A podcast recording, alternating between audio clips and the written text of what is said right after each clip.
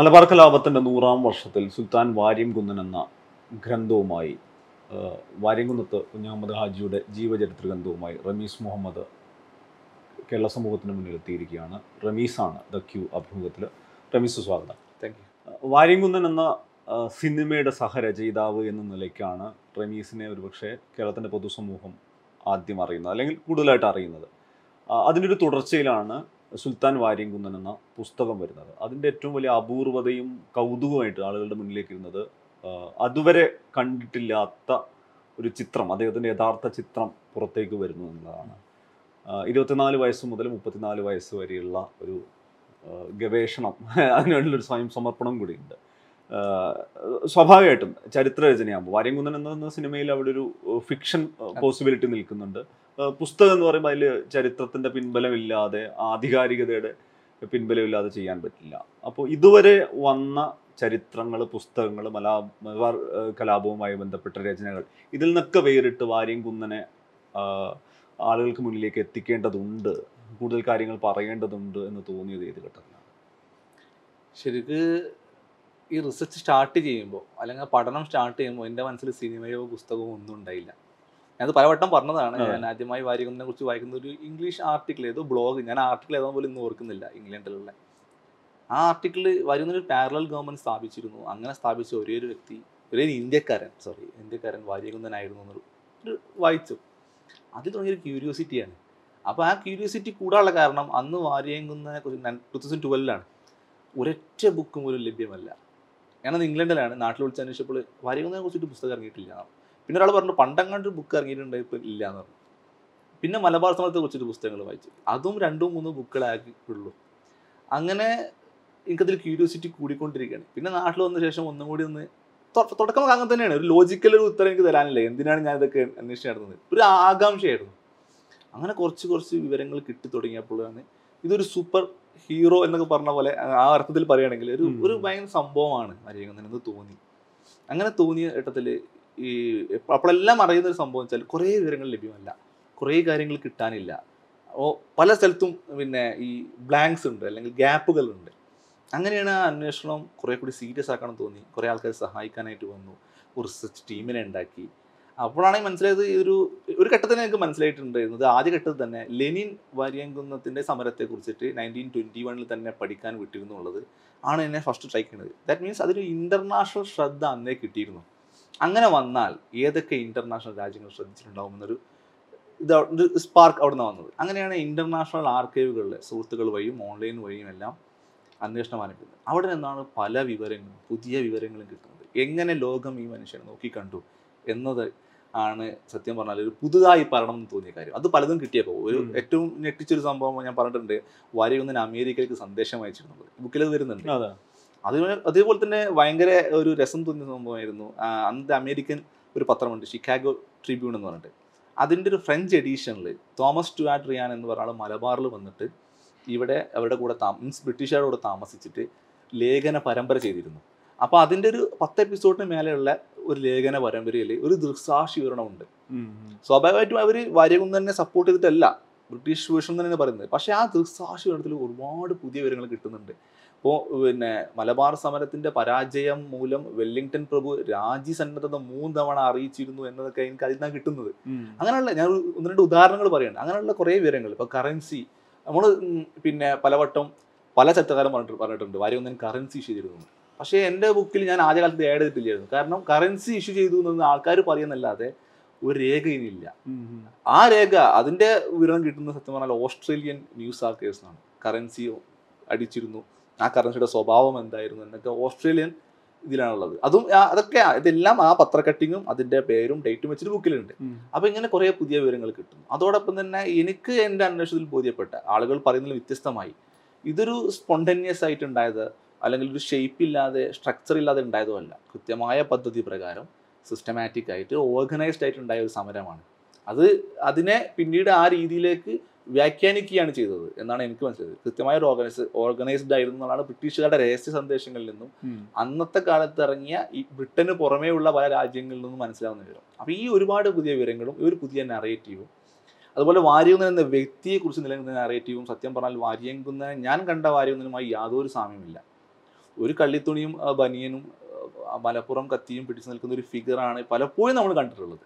വ്യാഖ്യാനങ്ങളിലൂടെ കണ്ടിട്ടുള്ളത്. പക്ഷേ പിന്നെ റിച്ചാർഡ് അൽ ഹാർഡ്രേവ് ജൂനിയറെ പോലെ ആൾക്കാർ പറയുന്നത് അവർ മിക്ക മലയുദ്ധങ്ങളിലും പിന്നെ പോരാളികൾ ഉപയോഗിച്ചിരുന്നത് കാബൈൻസ് ആണ്. മെഷീൻ ഗൺസ് ആണ് യൂസ് ചെയ്തതെന്നാണ് പറഞ്ഞത്. പല ആധുനിക ഇത് ഇപ്പോൾ ഒരു സിംഗപ്പൂരുള്ള ഒരു പേപ്പർ എന്നാണ് ഞാനൊരു ഒരു വാക്ക് വായിക്കുന്നത്. അത് ബ്രിട്ടീഷ് കോളനിയാണല്ലോ അന്ന്. മലയാ ട്രിബ്യൂൺ എന്നാണ് പേപ്പറിന്റെ പേര്. Variyamkunnath Kunjahammed Haji has taken a leaf out of the book of modern warfare എന്നാണ് അതിൽ പറഞ്ഞത്. ആധുനിക യുദ്ധമുറകൾ സ്വായത്തമാക്കിയിരിക്കുന്നതാണ്. അദ്ദേഹത്തിനെ പിടികൂടുമ്പോൾ അദ്ദേഹം കയ്യിലുണ്ടായിരുന്ന rifle Lee Enfield three zero three റൈഫിളാണ് ആണ്. അദ്ദേഹം പട്ടാള യൂണിഫോം ധരിച്ച് മരത്തിന്റെ പടച്ചട്ട അണിഞ്ഞ് യുദ്ധം ചെയ്തിട്ടുള്ള ആളാണ്. അപ്പൊ ഇങ്ങനെ തികച്ചും വ്യത്യസ്തമായ ഒരു ഒരു കണ്ടെത്തലാണ് സാമ്പ്രദായമായ നറേഷനിൽ നിന്നും വ്യത്യസ്തമായ ഒരു കണ്ടെത്തലാണ് നമുക്ക് ബോധ്യപ്പെട്ടത്. ഒരുപാട് പുതിയ വിവരങ്ങൾ കിട്ടി. ഇത് ലോകത്തോട് പറയേ പറയാനുള്ള വഴി തിരഞ്ഞെടുക്കുക എന്നുള്ളതാണ് നമ്മൾ പുസ്തകത്തിലേക്ക് വരുന്നത്. അതും ആദ്യ കാലഘട്ടത്തിൽ സത്യം പറഞ്ഞാൽ സിനിമയും പുസ്തകവും ഒരുമിച്ചിറക്കാനാണ് ഉദ്ദേശിച്ചിരുന്നത്. എല്ലാവരും പലരും പലവട്ടം. പറഞ്ഞതാണ്. സിനിമ ചില പ്രതിസന്ധികൾ കാരണം ഇപ്പൊ- കോവിഡ് കാരണം ഒരു വലിയ സിനിമയാണല്ലോ. ഞങ്ങൾ ഒരു അടുത്ത കൊല്ലത്തേക്ക് നീട്ടിവെച്ചപ്പോൾ പുസ്തകം എന്തായാലും ഇക്കൊല്ലം ഇറക്കാം കാരണം ഇത്രയും വിവരങ്ങൾ ഇനിയും ഒരുപാട് കാലം നമ്മുടേത് മാത്രമാക്കി വെക്കുന്നതിൽ അനീതി ഉണ്ട് തോന്നിയുകൊണ്ട് ഞങ്ങൾ നേരത്തെ തീരുമാനിച്ചത് രണ്ടും ഒരേ കൊല്ലം ഈ കൊല്ലം ടൂ തൗസൻഡ് ട്വന്റി വൺ ഇറക്കാനായിരുന്നു.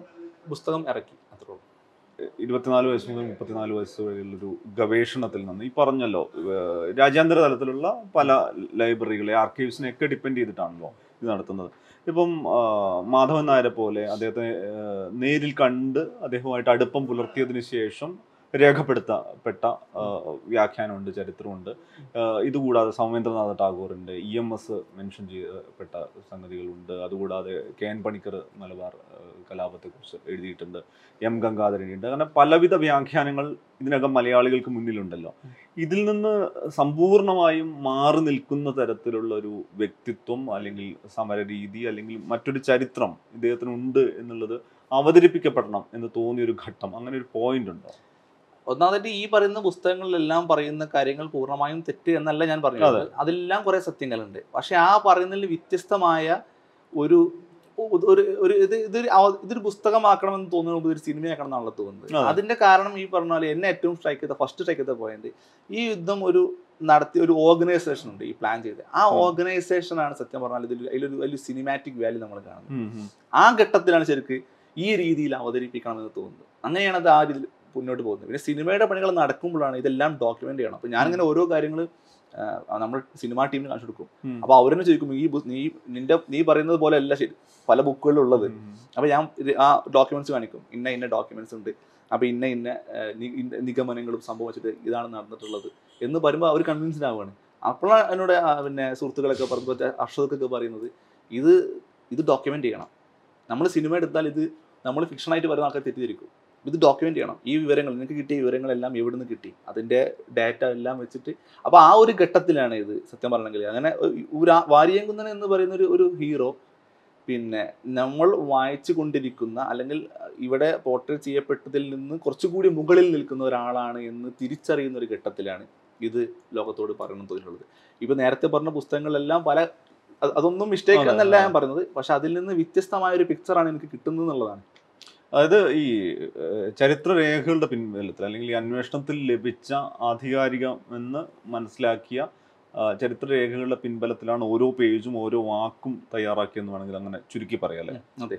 കാരണം ഇതിൽ ഇതിൽ സെക്കൻഡ് ചാപ്റ്റർ മുതലാണ് വാര്യംകുന്നന്റെ കഥ സ്റ്റാർട്ട് ചെയ്യുന്നത്. ഫസ്റ്റ് ചാപ്റ്റർ ശരിക്ക് മലബാറിന്റെ ഹിസ്റ്ററിയാണ്. ഫസ്റ്റ് ചാപ്റ്റർ സെക്കൻഡ് ചാപ്റ്ററിൽ വാരിയംകുന്നൻ ജനിച്ചു മുതലുള്ള അവസാനം വരെയുള്ള ചാപ്റ്ററാണ് അപ്പോൾ അവിടെ മുതലുള്ള എല്ലാ ഈ വരുന്നതിന് ജനിച്ചു മുതൽ അവസാനം വരെയുള്ള ആ ചാപ്റ്ററുകളുടെ ഓരോ പാരഗ്രാഫിനും ഞാനൊരു നമ്പർ ഇട്ടിട്ടുണ്ട്. ആ നമ്പറിൽ ബാക്കിൽ പോയി നോക്കിയാൽ ആ വിവരങ്ങളെല്ലാം ഏതൊക്കെ പുസ്തകങ്ങളിൽ നിന്ന് ഏതൊക്കെ ആർക്കൈവുകളിൽ നിന്ന് ഏതൊക്കെ പത്രങ്ങളിൽ നിന്നാണ് കിട്ടിയതുണ്ട് അപ്പോൾ എല്ലാ എന്റെതായ ഒരു കയ്യിൽ നിന്ന് ഇട്ടിട്ട് ഞാൻ ഒന്നും വരെ എഴുതിയിട്ടില്ല. ഓരോ പാരഗ്രാഫിലും അല്ലെങ്കിൽ ഓരോ സ്ഥലത്തും ഈ വിവരം എവിടെ നിന്ന് കിട്ടി എന്നുള്ളതിന്റെ റെഫറൻസ് ആ ബുക്കിന്റെ ബാക്കിലുണ്ട്. അപ്പോൾ അത്രയും ഞാൻ ശ്രദ്ധിച്ചിട്ടുണ്ട്. പല കാര്യങ്ങളും ഇപ്പോൾ അതിന്റെ ഉദാഹരണം നേരത്തെ പറഞ്ഞത്. കാര്യങ്ങൾ ഞാൻ കറൻസി ഇഷ്യൂ ചെയ്തു എന്ന് ഈ ബുക്ക് കാലത്ത് പലരും എന്നോട് പറഞ്ഞിട്ടുണ്ട്. ഞാൻ ആ ബുക്കിൽ അത് എഴുതിയിട്ട് ചെയ്തിട്ടില്ലായിരുന്നു. കാരണം പറഞ്ഞത് നമുക്ക് രേഖയില്ല. അതില്ലാത്തത് കൊണ്ട് തന്നെ ഞാനത് എഴുതാൻ തയ്യാറില്ല. പിന്നീട് ആ ബുക്ക് എഴുതി കഴിഞ്ഞ ശേഷമാണ് ആ ഇത് കിട്ടുന്നത്. അപ്പോൾ മാത്രമാണ് അത് ആഡ് ചെയ്തിട്ടുള്ളത്. അങ്ങനെ പല കാര്യങ്ങളും ഇപ്പം നമുക്ക് ഇത് ഈ ബുക്കിന് പുറമെ നമുക്കിപ്പോൾ കിട്ടിയ വേറെയും കുറേ വിവരങ്ങളുണ്ട്. പക്ഷെ അത് നമ്മൾ ബുക്കിൽ ആഡ് ചെയ്യാത്തത് അതിന്റെ കൃത്യമായ ഡോക്യുമെന്റ് കിട്ടിയ ശേഷം മാത്രം ആഡ് ചെയ്താൽ മതി എന്ന് തീരുമാനിച്ചുകൊണ്ടാണ്. അപ്പോൾ അങ്ങനെ വളരെ ശ്രദ്ധിച്ചിട്ടുണ്ട്. അപ്പോൾ ഞാൻ ഇപ്പം ഞാനൊരു ചരിത്രകാരനല്ല. അക്കാദമിഷ്യൻ അല്ല. അപ്പോൾ ഞാൻ ഈ പുസ്തകം പിന്നെ university professor K S Madhavan സാറെ കൊണ്ടും അതുപോലെ പി പി അബ്ദുൾ റസാഖ് സാറെ കൊണ്ടും ഒരുപാട് ഹിസ്റ്റോറിയൻസ് കൊണ്ടൊക്കെ വായിപ്പിച്ച് ഇത് ഓക്കെ അല്ലേ എന്നെല്ലാം പരിശോധിച്ച് കഴിഞ്ഞ ശേഷം തന്നെയാണ് ഇത് പുസ്തകമാക്കി ഇറക്കുന്നത്. വാര്യംകുന്നന്റെ രൂപം മുഖം അതുവരെ ഉണ്ടായ കാഴ്ചയിലും കാഴ്ചപ്പാടിലും ചിന്തയിലും നിന്നൊക്കെ വ്യത്യസ്തമായിട്ടുള്ളൊരു രൂപവും ചിത്രം അത് കണ്ടെടുക്കുന്ന മൊമെന്റ് വരെയുള്ളൊരു സാഹചര്യം പറയാം. വാര്യംകുന്നൻ ഒരു വയസ്സനായ ഒരാളാണ്. പിന്നെ വളരെ പല്ലൊക്കെ കൊഴിഞ്ഞ് ഒരു കുറിയ ഒരാളാന്നുള്ള ഇമേജ് ആണ് നിലനിൽക്കുന്നത്. പക്ഷെ ആ ദൃക്സാക്ഷീകരണം കറക്റ്റ് അല്ല. കാരണം അതൊന്നും കണ്ടവർ പറഞ്ഞതല്ല. പിന്നെ ഉള്ളത് മാധവന്നാർ പറഞ്ഞതാണ്. മാധവന്മാരുടെ ബുക്ക് തന്നെ അതിന്റെ അദ്ദേഹം മരിച്ച് മുപ്പത്തെട്ട് കൊല്ലം ശേഷമാണ് പുസ്തകം ഇറങ്ങുന്നത് അപ്പൊ അതിൽ തന്നെ ആ ഒരു ആധികാരികത സംശയം പ്രകടിപ്പിക്കാവുന്നതാണ് അപ്പൊ ദൃസാക്ഷിപരമായിട്ട് ഞാൻ എടുക്കുന്നത് ഈ മൊയ്തു മൗലവി പറഞ്ഞ ഒരു വരിയുണ്ട്. ഈ മൊയ്തു മൗലവി വാരികൊന്നിനെ നേരിൽ കണ്ട ശേഷം പറയുന്ന ഒരു കാര്യമുണ്ട്. ഞാൻ അദ്ദേഹത്തെ കണ്ടു. ഇരുനിറത്തിലുള്ള ഒത്ത മനുഷ്യന്റെ കണ്ണുകൾ ജ്വലിച്ചിരുന്നു. മുഖത്ത് ധീരതയും ഗാംഭീര്യവും സ്ഫരിച്ചിരുന്ന കരുത്തനായ മനുഷ്യൻ തൊപ്പിയും കോട്ടും ധരിച്ചിരുന്നു. വസ്ത്രം കതറായിരുന്നു. ഇതാണ് കണ്ട ഒരാൾ ദൃക്സാക്ഷികരണമായിട്ട് ഞാൻ എടുക്കുന്നത്. പിന്നെ പ്രായം. ഇപ്പൊ ആലി മുസ്ലിയാരുടെ മകൻ മുഹമ്മദ് മുസ്ലിയാർ പറയുന്നത് വാര്യകുന്നൻ കൊല്ലപ്പെടുമ്പോൾ നാൽപ്പത്തഞ്ച് വയസ്സായിരുന്നു പ്രായം എന്നാണ്. ഇസ്കോക്കിന്റെ കണക്ക് പ്രകാരം മുപ്പത്തിയൊമ്പത് വയസ്സാണ്. അപ്പോൾ അറുപത് വയസ്സ് എന്ന സാധനം ഔദ്യോഗിക രേഖകളിലോ വിശ്വസനീയമായ രേഖകളിലോ ഇല്ല. കാരണം നമുക്കിപ്പോൾ ഒന്ന് ആലി മുസ്ലിയുടെ മകൻ എന്ന് പറഞ്ഞാൽ അത്രയും കണക്ഷൻ ഉള്ള ആളാണ്. അദ്ദേഹമാണ് പറഞ്ഞത് നാൽപ്പത്തഞ്ച് വയസ്സ്. ഇത് മാത്രമല്ല വേറെയും ഒരുപാട് തെളിവുകൾ നമുക്ക് വയസ്സിന്റെ കാര്യത്തിൽ കിട്ടിയിട്ടുണ്ട്. വാര്യകുന്നന്റെ ഉപ്പ നാട് കടത്തപ്പെടുമ്പോൾ വാര്യകുന്നൻ കൗമാര പ്രായത്തിലായിരുന്നു പറയുന്നത്. അത് നടക്കുന്നത് എയ്റ്റീൻ നയന്റി സിക്സിലാണ് പിന്നെ വാര്യകുന്നനും വാര്യകുന്നന്റെ ബാല്യകാല സഖിയായ മാളു ഹജ്ജുമ്മയും ഒരുമിച്ച് ഒരു വീട്ടിൽ കളിച്ചു വളർന്ന ആൾക്കാരാണ്. ഏതാണ്ട് സമപ്രായക്കാരാണ്. മാളു ഹജ്ജുമ്മയെ പലരും നേരിൽ കണ്ടിട്ടുണ്ട്. അവർ സിക്സ്റ്റി വണ്ണിലാണ് മരിച്ചത്. അന്നവർക്ക് എൺപത്തിരണ്ട് വയസ്സാണ്. അങ്ങനെ ഏതിലുള്ള കണക്ക് കൂട്ടിയാലും വാര്യകുന്നതിന് നാൽപ്പത്തഞ്ച് വയസ്സ് അല്ലെങ്കിൽ ആ ആ എറൗണ്ട് വയസ്സ് മാത്രമേ എത്തുന്നുള്ളൂ. അപ്പോൾ അത് തെറ്റാണെന്ന് ആദ്യമേ ബോധ്യപ്പെട്ടിരുന്നു. എന്തിനാണ് അങ്ങനെ ഒരു വയസ്സനായി ചിത്രീകരിച്ചെന്നുള്ളത് വേറെ അന്വേഷണം നടക്കേണ്ടതുണ്ട്. അപ്പോൾ അന്നത്തെ കാലത്ത് ഒരു ഇംഗ്ലീഷ് പേപ്പറിൽ ഞാൻ സാധനം വായിച്ചിട്ടുണ്ട്. വാര്യകുന്നന്റെ വരച്ച ചിത്രം അന്ന് പ്രചരിച്ചിരുന്നു. വാര്യകുന്നനായിട്ട് വരച്ച ആളുകൾ വരച്ച. അദ്ദേഹത്തിന്റെ അനുയായികൾ വരച്ച ചിത്രം. ഉം. വിളിച്ചൊരു പേപ്പറിൽ വാർത്ത വരുന്നുണ്ട് എന്നിട്ട് അവർ പറയുന്നത് ഈ ഈ ചിത്രം ശരിക്കും ഒരു ഭയങ്കര ഒരു എന്താ പറയുക ഒരു മാച്ചോ ഫിഗറാണ് ശരിക്കും അങ്ങനെയൊന്നുമല്ല വാര്യകുന്നൻ അദ്ദേഹം ഒരു അറുപത് വയസ്സുള്ള ഒരു പല്ല് കൊഴിഞ്ഞ ഒരാളാണ്. ഒരു ഇംഗ്ലീഷ് പേപ്പറിൽ ഒരു സൈക്കാസ്റ്റിക് ആയിട്ട് ഉള്ളൊരു വന്നിട്ടുണ്ട്. ആ വിവരണമാണ് പലരും പിന്നെ എടുത്തിട്ടുള്ളത്. അതിനേക്കാളും ആധികാരികമായി എടുക്കേണ്ടത് അദ്ദേഹത്തിന് നേരിൽ കണ്ട ആളാണ്. അപ്പോൾ അന്നു മുതൽ തന്നെ നമുക്ക് രൂപത്തെക്കുറിച്ചിട്ടും പ്രായത്തെക്കുറിച്ചിട്ടും സാമ്പ്രദായികമായി വ്യത്യസ്തമായ ഒരു അഭിപ്രായം ഉണ്ടായിരുന്നു. പിന്നെ പല സ്ഥലത്തും വാര്യകുന്നൻ പട്ടാള യൂണിഫോം ധരിച്ചാണ് യുദ്ധം ചെയ്തതെന്ന് പറയുന്നുണ്ട്. മഞ്ചേരി ഡിക്ലറേഷൻ സമയത്ത് മഞ്ചേരി ഡിക്ലറേഷൻ സമയത്ത് വാര്യകുന്നൻ വന്നത് വെള്ള വസ്ത്രവും വെള്ളമുണ്ടും. വസ്ത്രം എന്നുള്ള ഷർട്ടാണോ കുർത്താണോ അതൊന്നും അറിയില്ല. പക്ഷെ അങ്ങനെ പറഞ്ഞു. വെള്ള കുപ്പായവും വെള്ള മുണ്ടും വെള്ള കോട്ടും ധരിച്ച് പിന്നെ ചുവന്ന തൊപ്പിയും വെള്ള ഉറുമാൽ കെട്ടിയ ചുവന്ന തൊപ്പിയും ധരിച്ച് കരകര ശബ്ദമുണ്ടാക്കുന്ന ചെരുപ്പും ധരിച്ച്. ചെരുപ്പം ധരിക്കുന്നത് വളരെ കുറവാണ്. ആ ഒരു ഫിഗറിലാണ് നമുക്ക് ആദ്യമേ വാര്യകുന്നൻ നമ്മൾ പ്ലേസ് ചെയ്തിട്ടുള്ളത്. അതുകൊണ്ട് തന്നെ ആ പിന്നെ ഈ പറഞ്ഞ പോലെ വാര്യകുന്നൻ എന്ന് പറയുമ്പോൾ ആളുകൾ പൊതുവെ അന്നത്തെ കാലത്ത് കണ്ടിരുന്ന ടി ജി രവി പോലുള്ള മുഖമായിരുന്നില്ല അതിന്റെത്. അപ്പോൾ അന്വേഷണം പിന്നെ ഈ പറഞ്ഞ ഫോട്ടോ നമുക്ക് കുറേ കഴിഞ്ഞും കിട്ടിയിട്ടില്ലായിരുന്നു. അങ്ങനെ ഫോട്ടോ പിന്നെ നമുക്ക് കിട്ടുന്നത് ഫ്രഞ്ച് മാഗസിനിൽ നിന്നാണ്. ആ മാഗസിനിൽ ബ്രിട്ടീഷുകാർക്കെതിരിൽ ലഹളക്ക് തുടക്കം കുറിച്ച നേതൃത്വം വഹിച്ച. മാപ്പിളമാർ എന്ന തലക്കെട്ടിൽ ആലി മുസ്ലിയാരുടെയും വാര്യകുന്നന്റെയും ഫോട്ടോ ഉണ്ടായിരുന്നു അപ്പൊ ആ ഫോട്ടോ കിട്ടിയ ശേഷം തന്നെ ആ ഫോട്ടോ കിട്ടിയത് കൊണ്ട് നമ്മൾ ഇതിനുണ്ട് പുറത്തുവിടുന്നു അല്ലാതെ ഇതിൽ കൃത്യമായ അന്വേഷണം നടക്കേണ്ടതുണ്ട്. അത് ഉറപ്പ് വരുത്തേണ്ടത് അങ്ങനെയാണ് ചരിത്രകാരന്മാരെ കണ്ടു. ഞങ്ങളുടേതായ നിഗമനങ്ങൾ അവതരിപ്പിച്ചു. ഫോറൻസിക് വിദഗ്ധരെ കണ്ടു. അവരാണ് പറഞ്ഞത് ഇത് മീശ പറിച്ചതാണ് ഇവിടുന്ന് ചിരണ്ടിയതാണ്. ഈ കവിളിന്റെ ഈ ഭാഗത്ത് ഇടി കൊണ്ട് വീങ്ങിയിട്ടുണ്ട്. അപ്പൊ ഇതെല്ലാം നടക്കുന്നത് പീഡനം ഈ മർദ്ദനം ഏറ്റൊരു മൂന്ന് നാല് ദിവസം കഴിഞ്ഞിട്ട് എടുത്ത ഫോട്ടോയാണ്. അപ്പൊ നമ്മൾ നോക്കുമ്പോൾ വരയകുന്നനെ മർദ്ദനം കഴിഞ്ഞ് മൂന്നാം നാല് ദിവസം അദ്ദേഹം ജയിലിലാണ്. അങ്ങനെ കുറേ കാര്യങ്ങൾ. പിന്നെ അദ്ദേഹത്തിന്റെ മക്കളുമായുള്ള പരമ്പരയുമായി ഒത്തുനോക്കൽ. അങ്ങനെ പല പല പ്രക്രിയകൾക്കൊടുവിൽ തന്നെയാണ്. അതിന്റെ എല്ലാം ഡീറ്റെയിൽസ് ഈ എല്ലാ അനലൈസിന്റെയും ഡീറ്റെയിൽസ് ബുക്കിൽ കൊടുത്തിട്ടുണ്ട്. അപ്പൊ അത്രയും അന്വേഷണം നടത്തിയ ശേഷം ഉറപ്പ് വരുത്തിയ ശേഷം തന്നെയാണ് ഇത് മുഖചിത്രമായി കൊടുത്തിട്ടുള്ളത്. ഈ രൂപത്തിന്റെയും നേരത്തെ ഈ പറഞ്ഞ അദ്ദേഹത്തിന്റെ പിന്നെ അദ്ദേഹം പരിശീലിച്ച ഒരുപക്ഷെ ഈ പറഞ്ഞ യുദ്ധ പ്രതിരോധ സംവിധാനത്തെ കുറിച്ചൊക്കെ പറഞ്ഞല്ലോ. അത് ഒരു ഈ ചരിത്രപരമായിട്ടുള്ള വ്യാഖ്യാനങ്ങളിലും നിഗമനങ്ങളിലൊക്കെ അത് തദ്ദേശീയമായി അഭ്യസിച്ച ഒരു ഒരു ഒരു ഒരു ഒരു പ്രതിരോധ നീക്കം എന്നൊക്കെയുള്ള രീതിയിലല്ലേ വ്യാഖ്യാനിക്കപ്പെട്ടത്. അത് റമീസിന്റെ ഒരു ഗവേഷണത്തിലും അന്വേഷണത്തിലും അത് മനസ്സിലാക്കിയത് പുള്ളി ഏതെങ്കിലും ഏതെങ്കിലും തരത്തിലൊരു രാജ്യാന്തര തലത്തിൽ പരിശീലിക്കപ്പെട്ട അല്ലെങ്കിൽ അങ്ങനെ അത്തരം ബന്ധങ്ങൾ ഉണ്ടായിരുന്ന ആളാണെന്നാണ് ഉണ്ടായിരുന്നാണ് തോന്നുന്നത്. കാരണം വെച്ചാൽ ഈ ബുക്ക് വെച്ചറിയാം. ആ. എയ്റ്റീൻ നയന്റി നയൻ മുൻപ് ജീവിച്ചൊരു വാര്യകുന്നനുണ്ട്. ഒരു ഒരു ഒരു വാര്യംകുന്നത്ത് കുഞ്ഞരാജ്. ആ വാര്യംകുന്നത്ത് കുഞ്ഞരാജ് അല്ല നയന്റീൻ ഫോർട്ടീന് ശേഷമുള്ളത്. തികച്ചും വ്യത്യസ്തമായ ശൈലികളും വ്യത്യസ്തമായ രീതികളും ഉള്ള ഒരാളാണ് അപ്പൊ ഈ പതിനഞ്ച് വർഷത്തിൽ വാര്യംകുന്നൻ ഏതൊക്കെ രാജ്യങ്ങളിൽ പോയിട്ടുണ്ട് ഏതൊക്കെ സ്ഥലങ്ങളിൽ പോയിട്ടുണ്ട് എന്നുള്ളത് ഇന്നും അജ്ഞാതമാണ്. അദ്ദേഹം ബോംബെയിൽ പോയിട്ടുണ്ട് മക്കയിൽ പോയിട്ടുണ്ട് എന്നൊക്കെ പറയുന്നുണ്ട്. അതെ. അതിന് പുറമെ വേറെ ഏതെങ്കിലും രാജ്യത്ത് പോയിട്ടുണ്ടോ ഒന്നും അറിയില്ല. അപ്പോൾ അദ്ദേഹത്തിന് ഈ നയന്റീൻ ഫോർട്ടീനിൽ വന്ന ശേഷം അദ്ദേഹം നടത്തിയ പ്രിപ്പറേഷൻ ആ പ്രിപ്പറേഷന്റെ ഒടുവിൽ ഒരു രാജ്യം സ്ഥാപിക്കുന്നു. ആ രാജ്യം സ്ഥാപിച്ചതിന്റെ മീൻസ് ബ്രിട്ടീഷുകാരെ ഓടിച്ചതിന്റെ പിറ്റേ ദിവസം തന്നെ ഒരു രാജ്യത്തിന് ഭരണഘടന ഉണ്ടാക്കുന്നു. ആ ഭരണഘടനക്കൊത്തൊരു ഭരണം സ്ഥാപിക്കുന്നു പാസ്പോർട്ട് ഇഷ്യൂ ചെയ്യുന്നു കറൻസി ഇഷ്യൂ ചെയ്യുന്നു. ഇത് ഈ നാട്ടിൽ മുമ്പ് നടന്നതല്ല. ഇങ്ങനൊരു സംഭവം ഈ നാട്ടിൽ മുമ്പ് നടന്നതല്ല. അൽജീരിയൊക്കെ നടന്നിട്ടുണ്ട്. അപ്പോൾ പല ബന്ധങ്ങളും ഒരു പക്ഷേ അദ്ദേഹത്തിന് വിദേശകാലങ്ങളിൽ ഉണ്ടായിട്ടുണ്ടാവാം. അപ്പോൾ അദ്ദേഹത്തിന്റെ രീതി നോക്കുമ്പോൾ പലപ്പോഴും അത് നമ്മുടെ നാട്ടിൽ നടന്ന രീതിയിൽ നിന്ന് വ്യത്യസ്തമായ പല രീതികളും നടന്നിട്ടുണ്ട് എന്നുള്ളതിനാൽ അദ്ദേഹത്തിന്റെ ആ വിദേശവാസ കാലത്ത് ലഭിച്ച അറിവുകൾ അതിന് ഉപയോഗപ്പെട്ടിട്ടുണ്ടാവും എന്നാണ് ഞാൻ വിശ്വസിക്കുന്നത്. ഒരുപക്ഷെ ഇതിന്റെ ഈ ചരിത്ര വ്യാഖ്യാനങ്ങളും ഇതിനെക്കുറിച്ച് വന്ന രചനകളൊക്കെ മുൻനിർത്തി. ഒരുപക്ഷെ അതിൽ വന്ന രാഷ്ട്രീയ അതിനുശേഷം വന്ന ഒരു വിമർശനവും ആരോപണവും രാഷ്ട്രീയ വ്യാഖ്യാനങ്ങളും ബി ജെ പി അടക്കം ഏറ്റെടുക്കുന്ന ഒരു സംഗതി. വലിയ തോതിൽ ഒരു ഹിന്ദു കൂട്ടക്കൊലയ്ക്കും മതപരിവർത്തനത്തിനും നേതൃത്വം നൽകുന്ന രീതിയിലുള്ള വ്യാഖ്യാനങ്ങളാണ്. സ്വയുടെ എം ജി എസ് അടക്കമുള്ളവർ അതിൽ പിന്നെ അദ്ദേഹം ചരിത്രപരമായ രേഖകൾ അത്തരത്തിലില്ല എന്ന് പറഞ്ഞിട്ടുണ്ട്. അല്ലെങ്കിൽ ഒരുപാട് ചരിത്രകാരന്മാരടക്കം അതിനെ തള്ളിപ്പറഞ്ഞ് രംഗത്തെത്തിയിട്ടുണ്ട്. റമീസിന്റെ ഇപ്പം ഒരുപക്ഷെ ഇതിൽ ഏറ്റവും കോറായിട്ട് ഈ ചർച്ചകളെ പല നിലയ്ക്ക് വഴിതിരിച്ചു വിട്ട ഒരു ഫാക്ടർ അതായിരുന്നല്ലോ. ഹിന്ദു വിഭാഗത്തോടുള്ള അദ്ദേഹത്തിന്റെ സമീപനം അദ്ദേഹത്തിന്റെ ഒരു മതഭരണകൂടം എന്നുള്ള രീതിയിലാണ് മലയാള രാജ്യം എന്ന് പറയപ്പെടുന്ന ഇത് അദ്ദേഹം സ്ഥാപിച്ചതെന്നൊക്കെയുള്ള. ആ രീതിയിലുള്ള അന്വേഷണങ്ങളിൽ നിന്ന് മനസ്സിലാക്കിയെടുത്ത അതായത് ഒന്നാമത് പറഞ്ഞ തന്നെ ഒരുപാട് ഹിസ്റ്റോറിയൻസിന്റെ രേഖകൾ നമ്മൾ. വെച്ചിട്ടുണ്ട്. ഇതൊന്നും ഹിന്ദുക്കൾക്കെതിരെയുള്ള യുദ്ധമായിരുന്നില്ല എന്ന് കൃത്യമായി പറയുന്നത് ഇപ്പൊ മതപരിവർത്തനം ഒരു ഉദാഹരണം പറയാം. വാര്യകുന്നൻ യുദ്ധം സ്റ്റാർട്ട് ചെയ്തതിന്റെ രണ്ടാം ദിവസമാണ് തെക്കേക്കളം യോഗം കൂടുന്നത്. തെക്കേക്കളം യോഗം കൂട്ടുന്നതിൽ പ്രധാന ആൾക്കാർ പാണ്ഡിയാട്ട് നമ്പീശൻ. മുന്താനം രാമൻ. നമ്പൂതിരിയൊക്കെയാണ്. അതിൽ ഒരു പത്ത് ഒരു പതിനഞ്ചോളം ഒരു ഒരു ഭരണഘടന രൂപീകരണത്തിന് കുറേ പോയിന്റ്സ് വരെ ഉണ്ടാക്കുന്നുണ്ട്. അതിലൊരു പോയിന്റ് രാജ്യത്ത് നാട്ടിൽ ഭയവും അസ്വസ്ഥതയും കലർന്ന കാലമായതിനാൽ ഒരാളെയും തീരിൽ ചേർക്കാൻ പാടില്ല എന്നാണ്. നിർബന്ധം തന്നെ അല്ല നിർബന്ധം തന്നെയല്ല.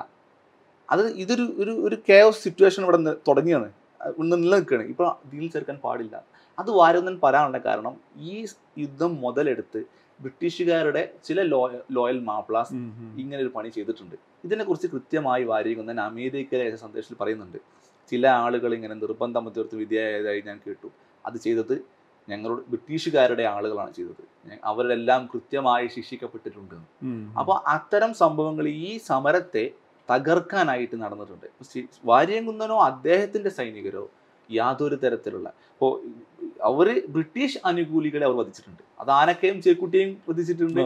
പിന്നെ തൊണ്ടിയിൽ ഐദുർഹാജിയും വധിച്ചിട്ടുണ്ട് എന്ന പോലെ ഹിന്ദുക്കളെയും വധിച്ചിട്ടുണ്ടാവും. അത് ബ്രിട്ടീഷ് അനുകൂലികളായതിന്റെ പേരിൽ. അതിൽ അദ്ദേഹം പിന്നെ ജാതിയോ മതമോ നോക്കിയിട്ടില്ല. അതല്ലാതെ ഒരു ഹിന്ദു ശത്രുതയും അദ്ദേഹം പുലർത്തിയിട്ടില്ല. കാരണം അദ്ദേഹത്തിന്റെ മഞ്ചേരി പ്രഖ്യാപനത്തിൽ എന്ന് പറയുന്നത് ഇവിടെ ഇനി ഹിന്ദുക്കളും മുസൽമാനും ഇല്ല. ഉള്ളത് മനുഷ്യൻ മാത്രം എന്നാണ് പറയുന്നത്. അപ്പോൾ അത് കൃത്യമായി അദ്ദേഹം അത് വ്യക്തമാക്കിയിട്ടുള്ള കാര്യമാണ്. അദ്ദേഹത്തിന്റെ സൈനികരിൽ പിന്നെ വെള്ളിനേയി സമ്മേളനത്തിൽ പോലും ഗറില്ല സമ്മേളനത്തിൽ പോലും ആയിരത്തി ഒരുന്നൂറ് ഹിന്ദു സൈനികർ പങ്കെടുത്തിട്ടെന്ന് പറയുന്നത്. അപ്പോൾ ഇത്രയും പിന്നെ ഒരുപാട് ഈ ഈ ഒരു ആരോപണത്തെ ഹിന്ദു കൂട്ടക്കൊല അല്ലെങ്കിൽ ഹിന്ദുക്കളെ ആക്രമിക്കുന്നു തുവൂർ കിണർ പോലുള്ള ഒരുപാട് സംഭവങ്ങൾ അതിന്റെ ഒറിജിനൽ സോഴ്സ് തന്നെ എടുത്ത് വിശകലനം ചെയ്ത് അപകൃതിച്ച് നമ്മൾ ഈ പുസ്തകത്തിൽ സത്യാവസ്ഥ പുറത്തു കൊണ്ടുവരുന്നുണ്ട് ഓരോ വശങ്ങളും ഓരോ ആരോപണങ്ങളും ഇഴ കയറി പരിശോധിച്ചിട്ട്. ഈവൻ ഹിച്ച്കോക്കിന്റെ ബുക്കിൽ പോലും പറഞ്ഞിട്ടുണ്ട്. അദ്ദേഹം ഹിന്ദുക്കൾക്കെതിരല്ലായിരുന്നു. ഗവൺമെന്റ് അനുകൂലികളായ ഹിന്ദുക്കൾക്കായിരുന്നു എഴുതിയിരുന്നത് ഹിച്ച്കോക്ക് പോലും സമ്മതിക്കുന്നുണ്ട്. ഇതിന്റെ പേജ് നമ്പർ അടക്കം നമ്മൾ ഈ ബുക്കിൽ കൊടുത്തിട്ടുണ്ട്. ഈ മാധവൻ നായർ പോലും ഒരു ഘട്ടത്തിൽ നേരിൽ കണ്ട ഘട്ടത്തിൽ ഇങ്ങനെ ഒരു ആക്ഷേപം ഉള്ളതായി പറയുന്ന സമയത്ത് അദ്ദേഹം അതിനൊരു ആക്ഷൻ എടുക്കാന്ന് പറയുന്നുണ്ട്. പക്ഷെ അതേ മാധവൻ നായർ എനിക്കൊന്ന് ഞാൻ അതേ മാധവൻ നായർ തന്നെ പിന്നീട് ഈ വിധമെല്ലാം മാറി. ഗവൺമെന്റുമായുള്ള യുദ്ധത്തിൽ ഹിന്ദുക്കൾ തന്റെ ശത്രുക്കളാണെന്ന് അനുഭവപ്പെട്ടതിനാലും മറ്റോ അയാൾ ഹിന്ദുക്കളെ ദ്രോഹിക്കാനും കൊല്ലാനും മതം മാറ്റാനും തുടങ്ങി.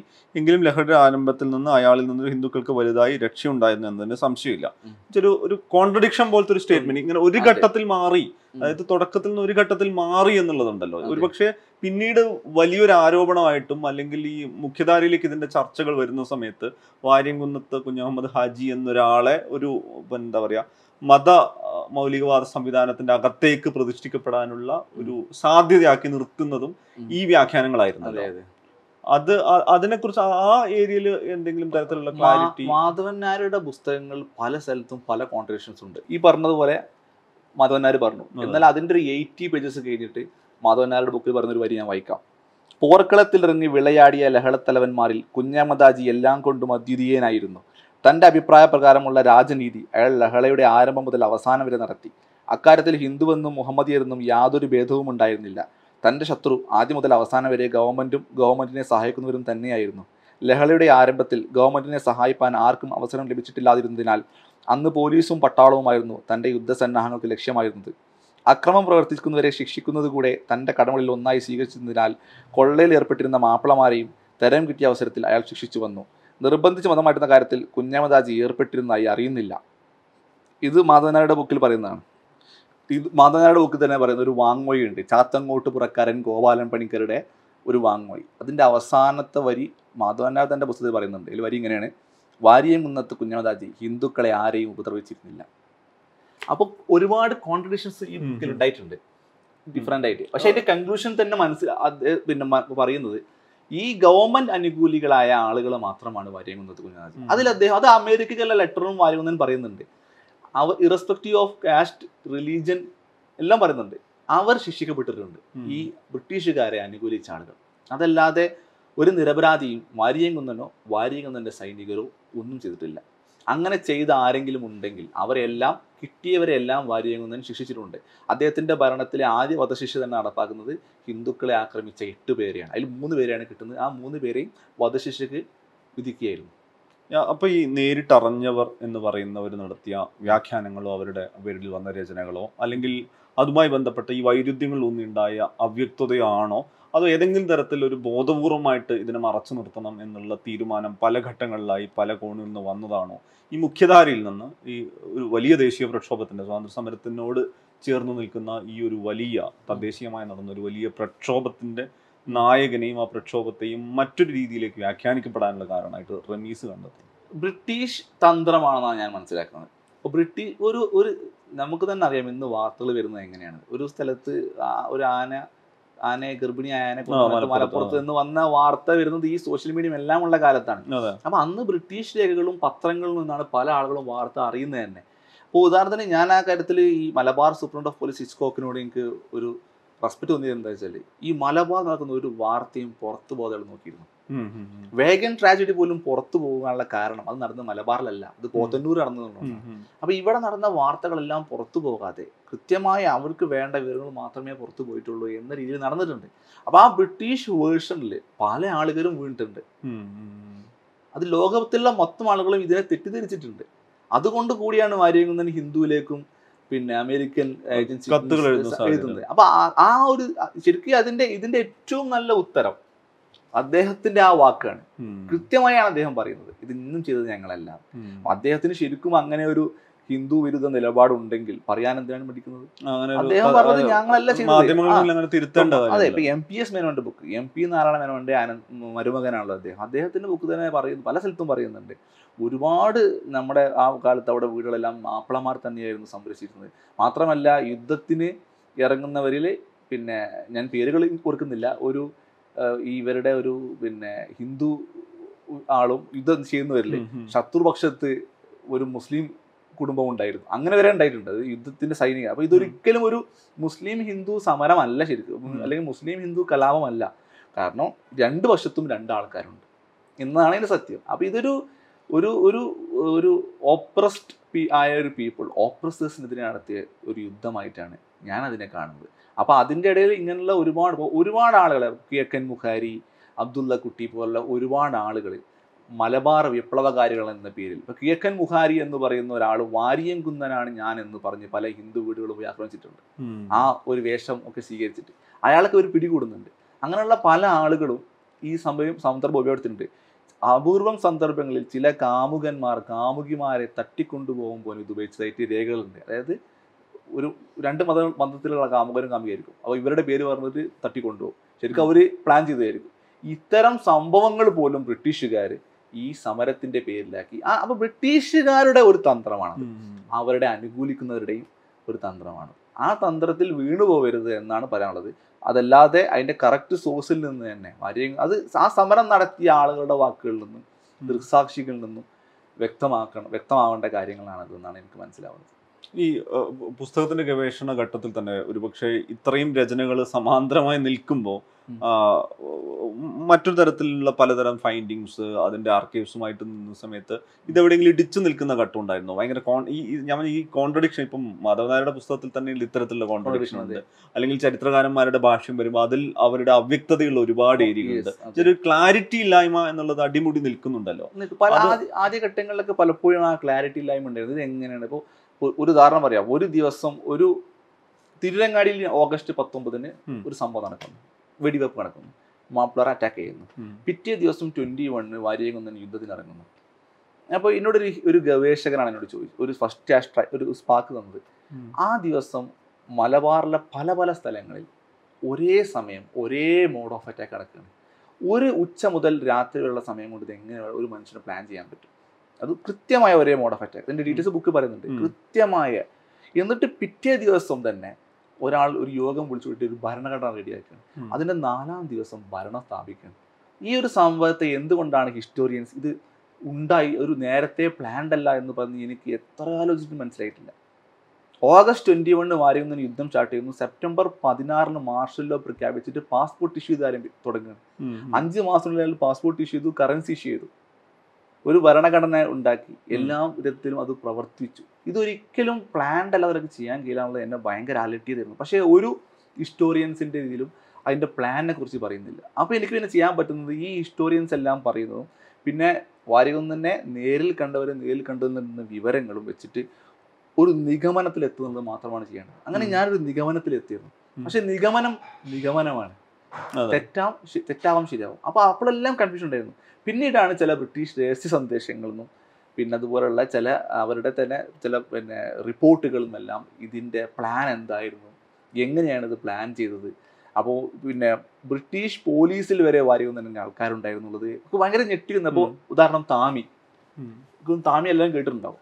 താമി ഹജൂർ കച്ചേരിയിലെ മസാൽച്ചി അതായത് പ്യൂൺ ആ ആളായിരുന്നു. താമിനെ പിന്നെ നമ്മൾ കാണുന്നത് വാരിയൊന്നിന്റെ കൂടെയാണ്. അപ്പൊ താമി രണ്ടു മൂന്ന് കൊല്ലം മുമ്പേ ഇവിടെ പിയൂണാണ് അപ്പൊ ഈ അന്നത്തെ നിർണായകമായ ഒരു മീറ്റിംഗ് കളക്ടർ കൂടുന്ന ഒരു മീറ്റിംഗിൽ മൂന്ന് തവണ താമി ചായ കൊണ്ടുകൊടുക്കാൻ പോയത് ഒരു രേഖയുണ്ട്. ഈ താമിയിൽ നിന്ന് പിന്നെ നമ്മൾ അറിയുന്നത് താമിയിൽ നിന്നാണ് ഒരു വിവരങ്ങൾ അറിയുന്നത്. ദാറ്റ് മീൻസ് ഉള്ളിൽ വരെ വായു ആളുകളുണ്ടായിരുന്നു. ഇത് ചില ഇംഗ്ലീഷ് പത്രങ്ങളിൽ പറഞ്ഞിട്ടുണ്ട്. പിന്നെ വാര്യകുന്നൻ ഫസ്റ്റ് യുദ്ധത്തിന് ഇറങ്ങുന്നത് ഫസ്റ്റ് വാര്യകുന്നൻ ആയുധമായി കാണുന്നത് ഒരു വണ്ടി കാള ഇവർ യുദ്ധം തുടങ്ങിയത് ബ്രിട്ടീഷുകാർ അറിഞ്ഞു. ബ്രിട്ടീഷരെല്ലാം ഒന്ന് കോഴിക്കോടേക്ക് പോയി. അവരൊരു വിവരം കൊടുക്കുകയാണ്. പാണ്ടിക്കാടേക്ക് ആയുധങ്ങൾ മാറ്റാൻ. ഈ സ്ഥലപ്പേര് ഇപ്പൊ ചെറിയ കൺഫ്യൂഷൻ അതെ, ഉണ്ടാവട്ടെ. ഞാൻ ഒരു പറയാണ്. ആയുധങ്ങളെല്ലാം മാറ്റണം. അപ്പോൾ അപ്പൊ ഒരു ഇവരുടെ കണ്ണ് വെട്ടിച്ചു പോകാൻ കാട് വഴിയിലൂടെ കാള വണ്ടിയിലാണ് ഈ ആധുനിക ആയുധങ്ങൾ മൊത്തം മാറ്റുന്നത്.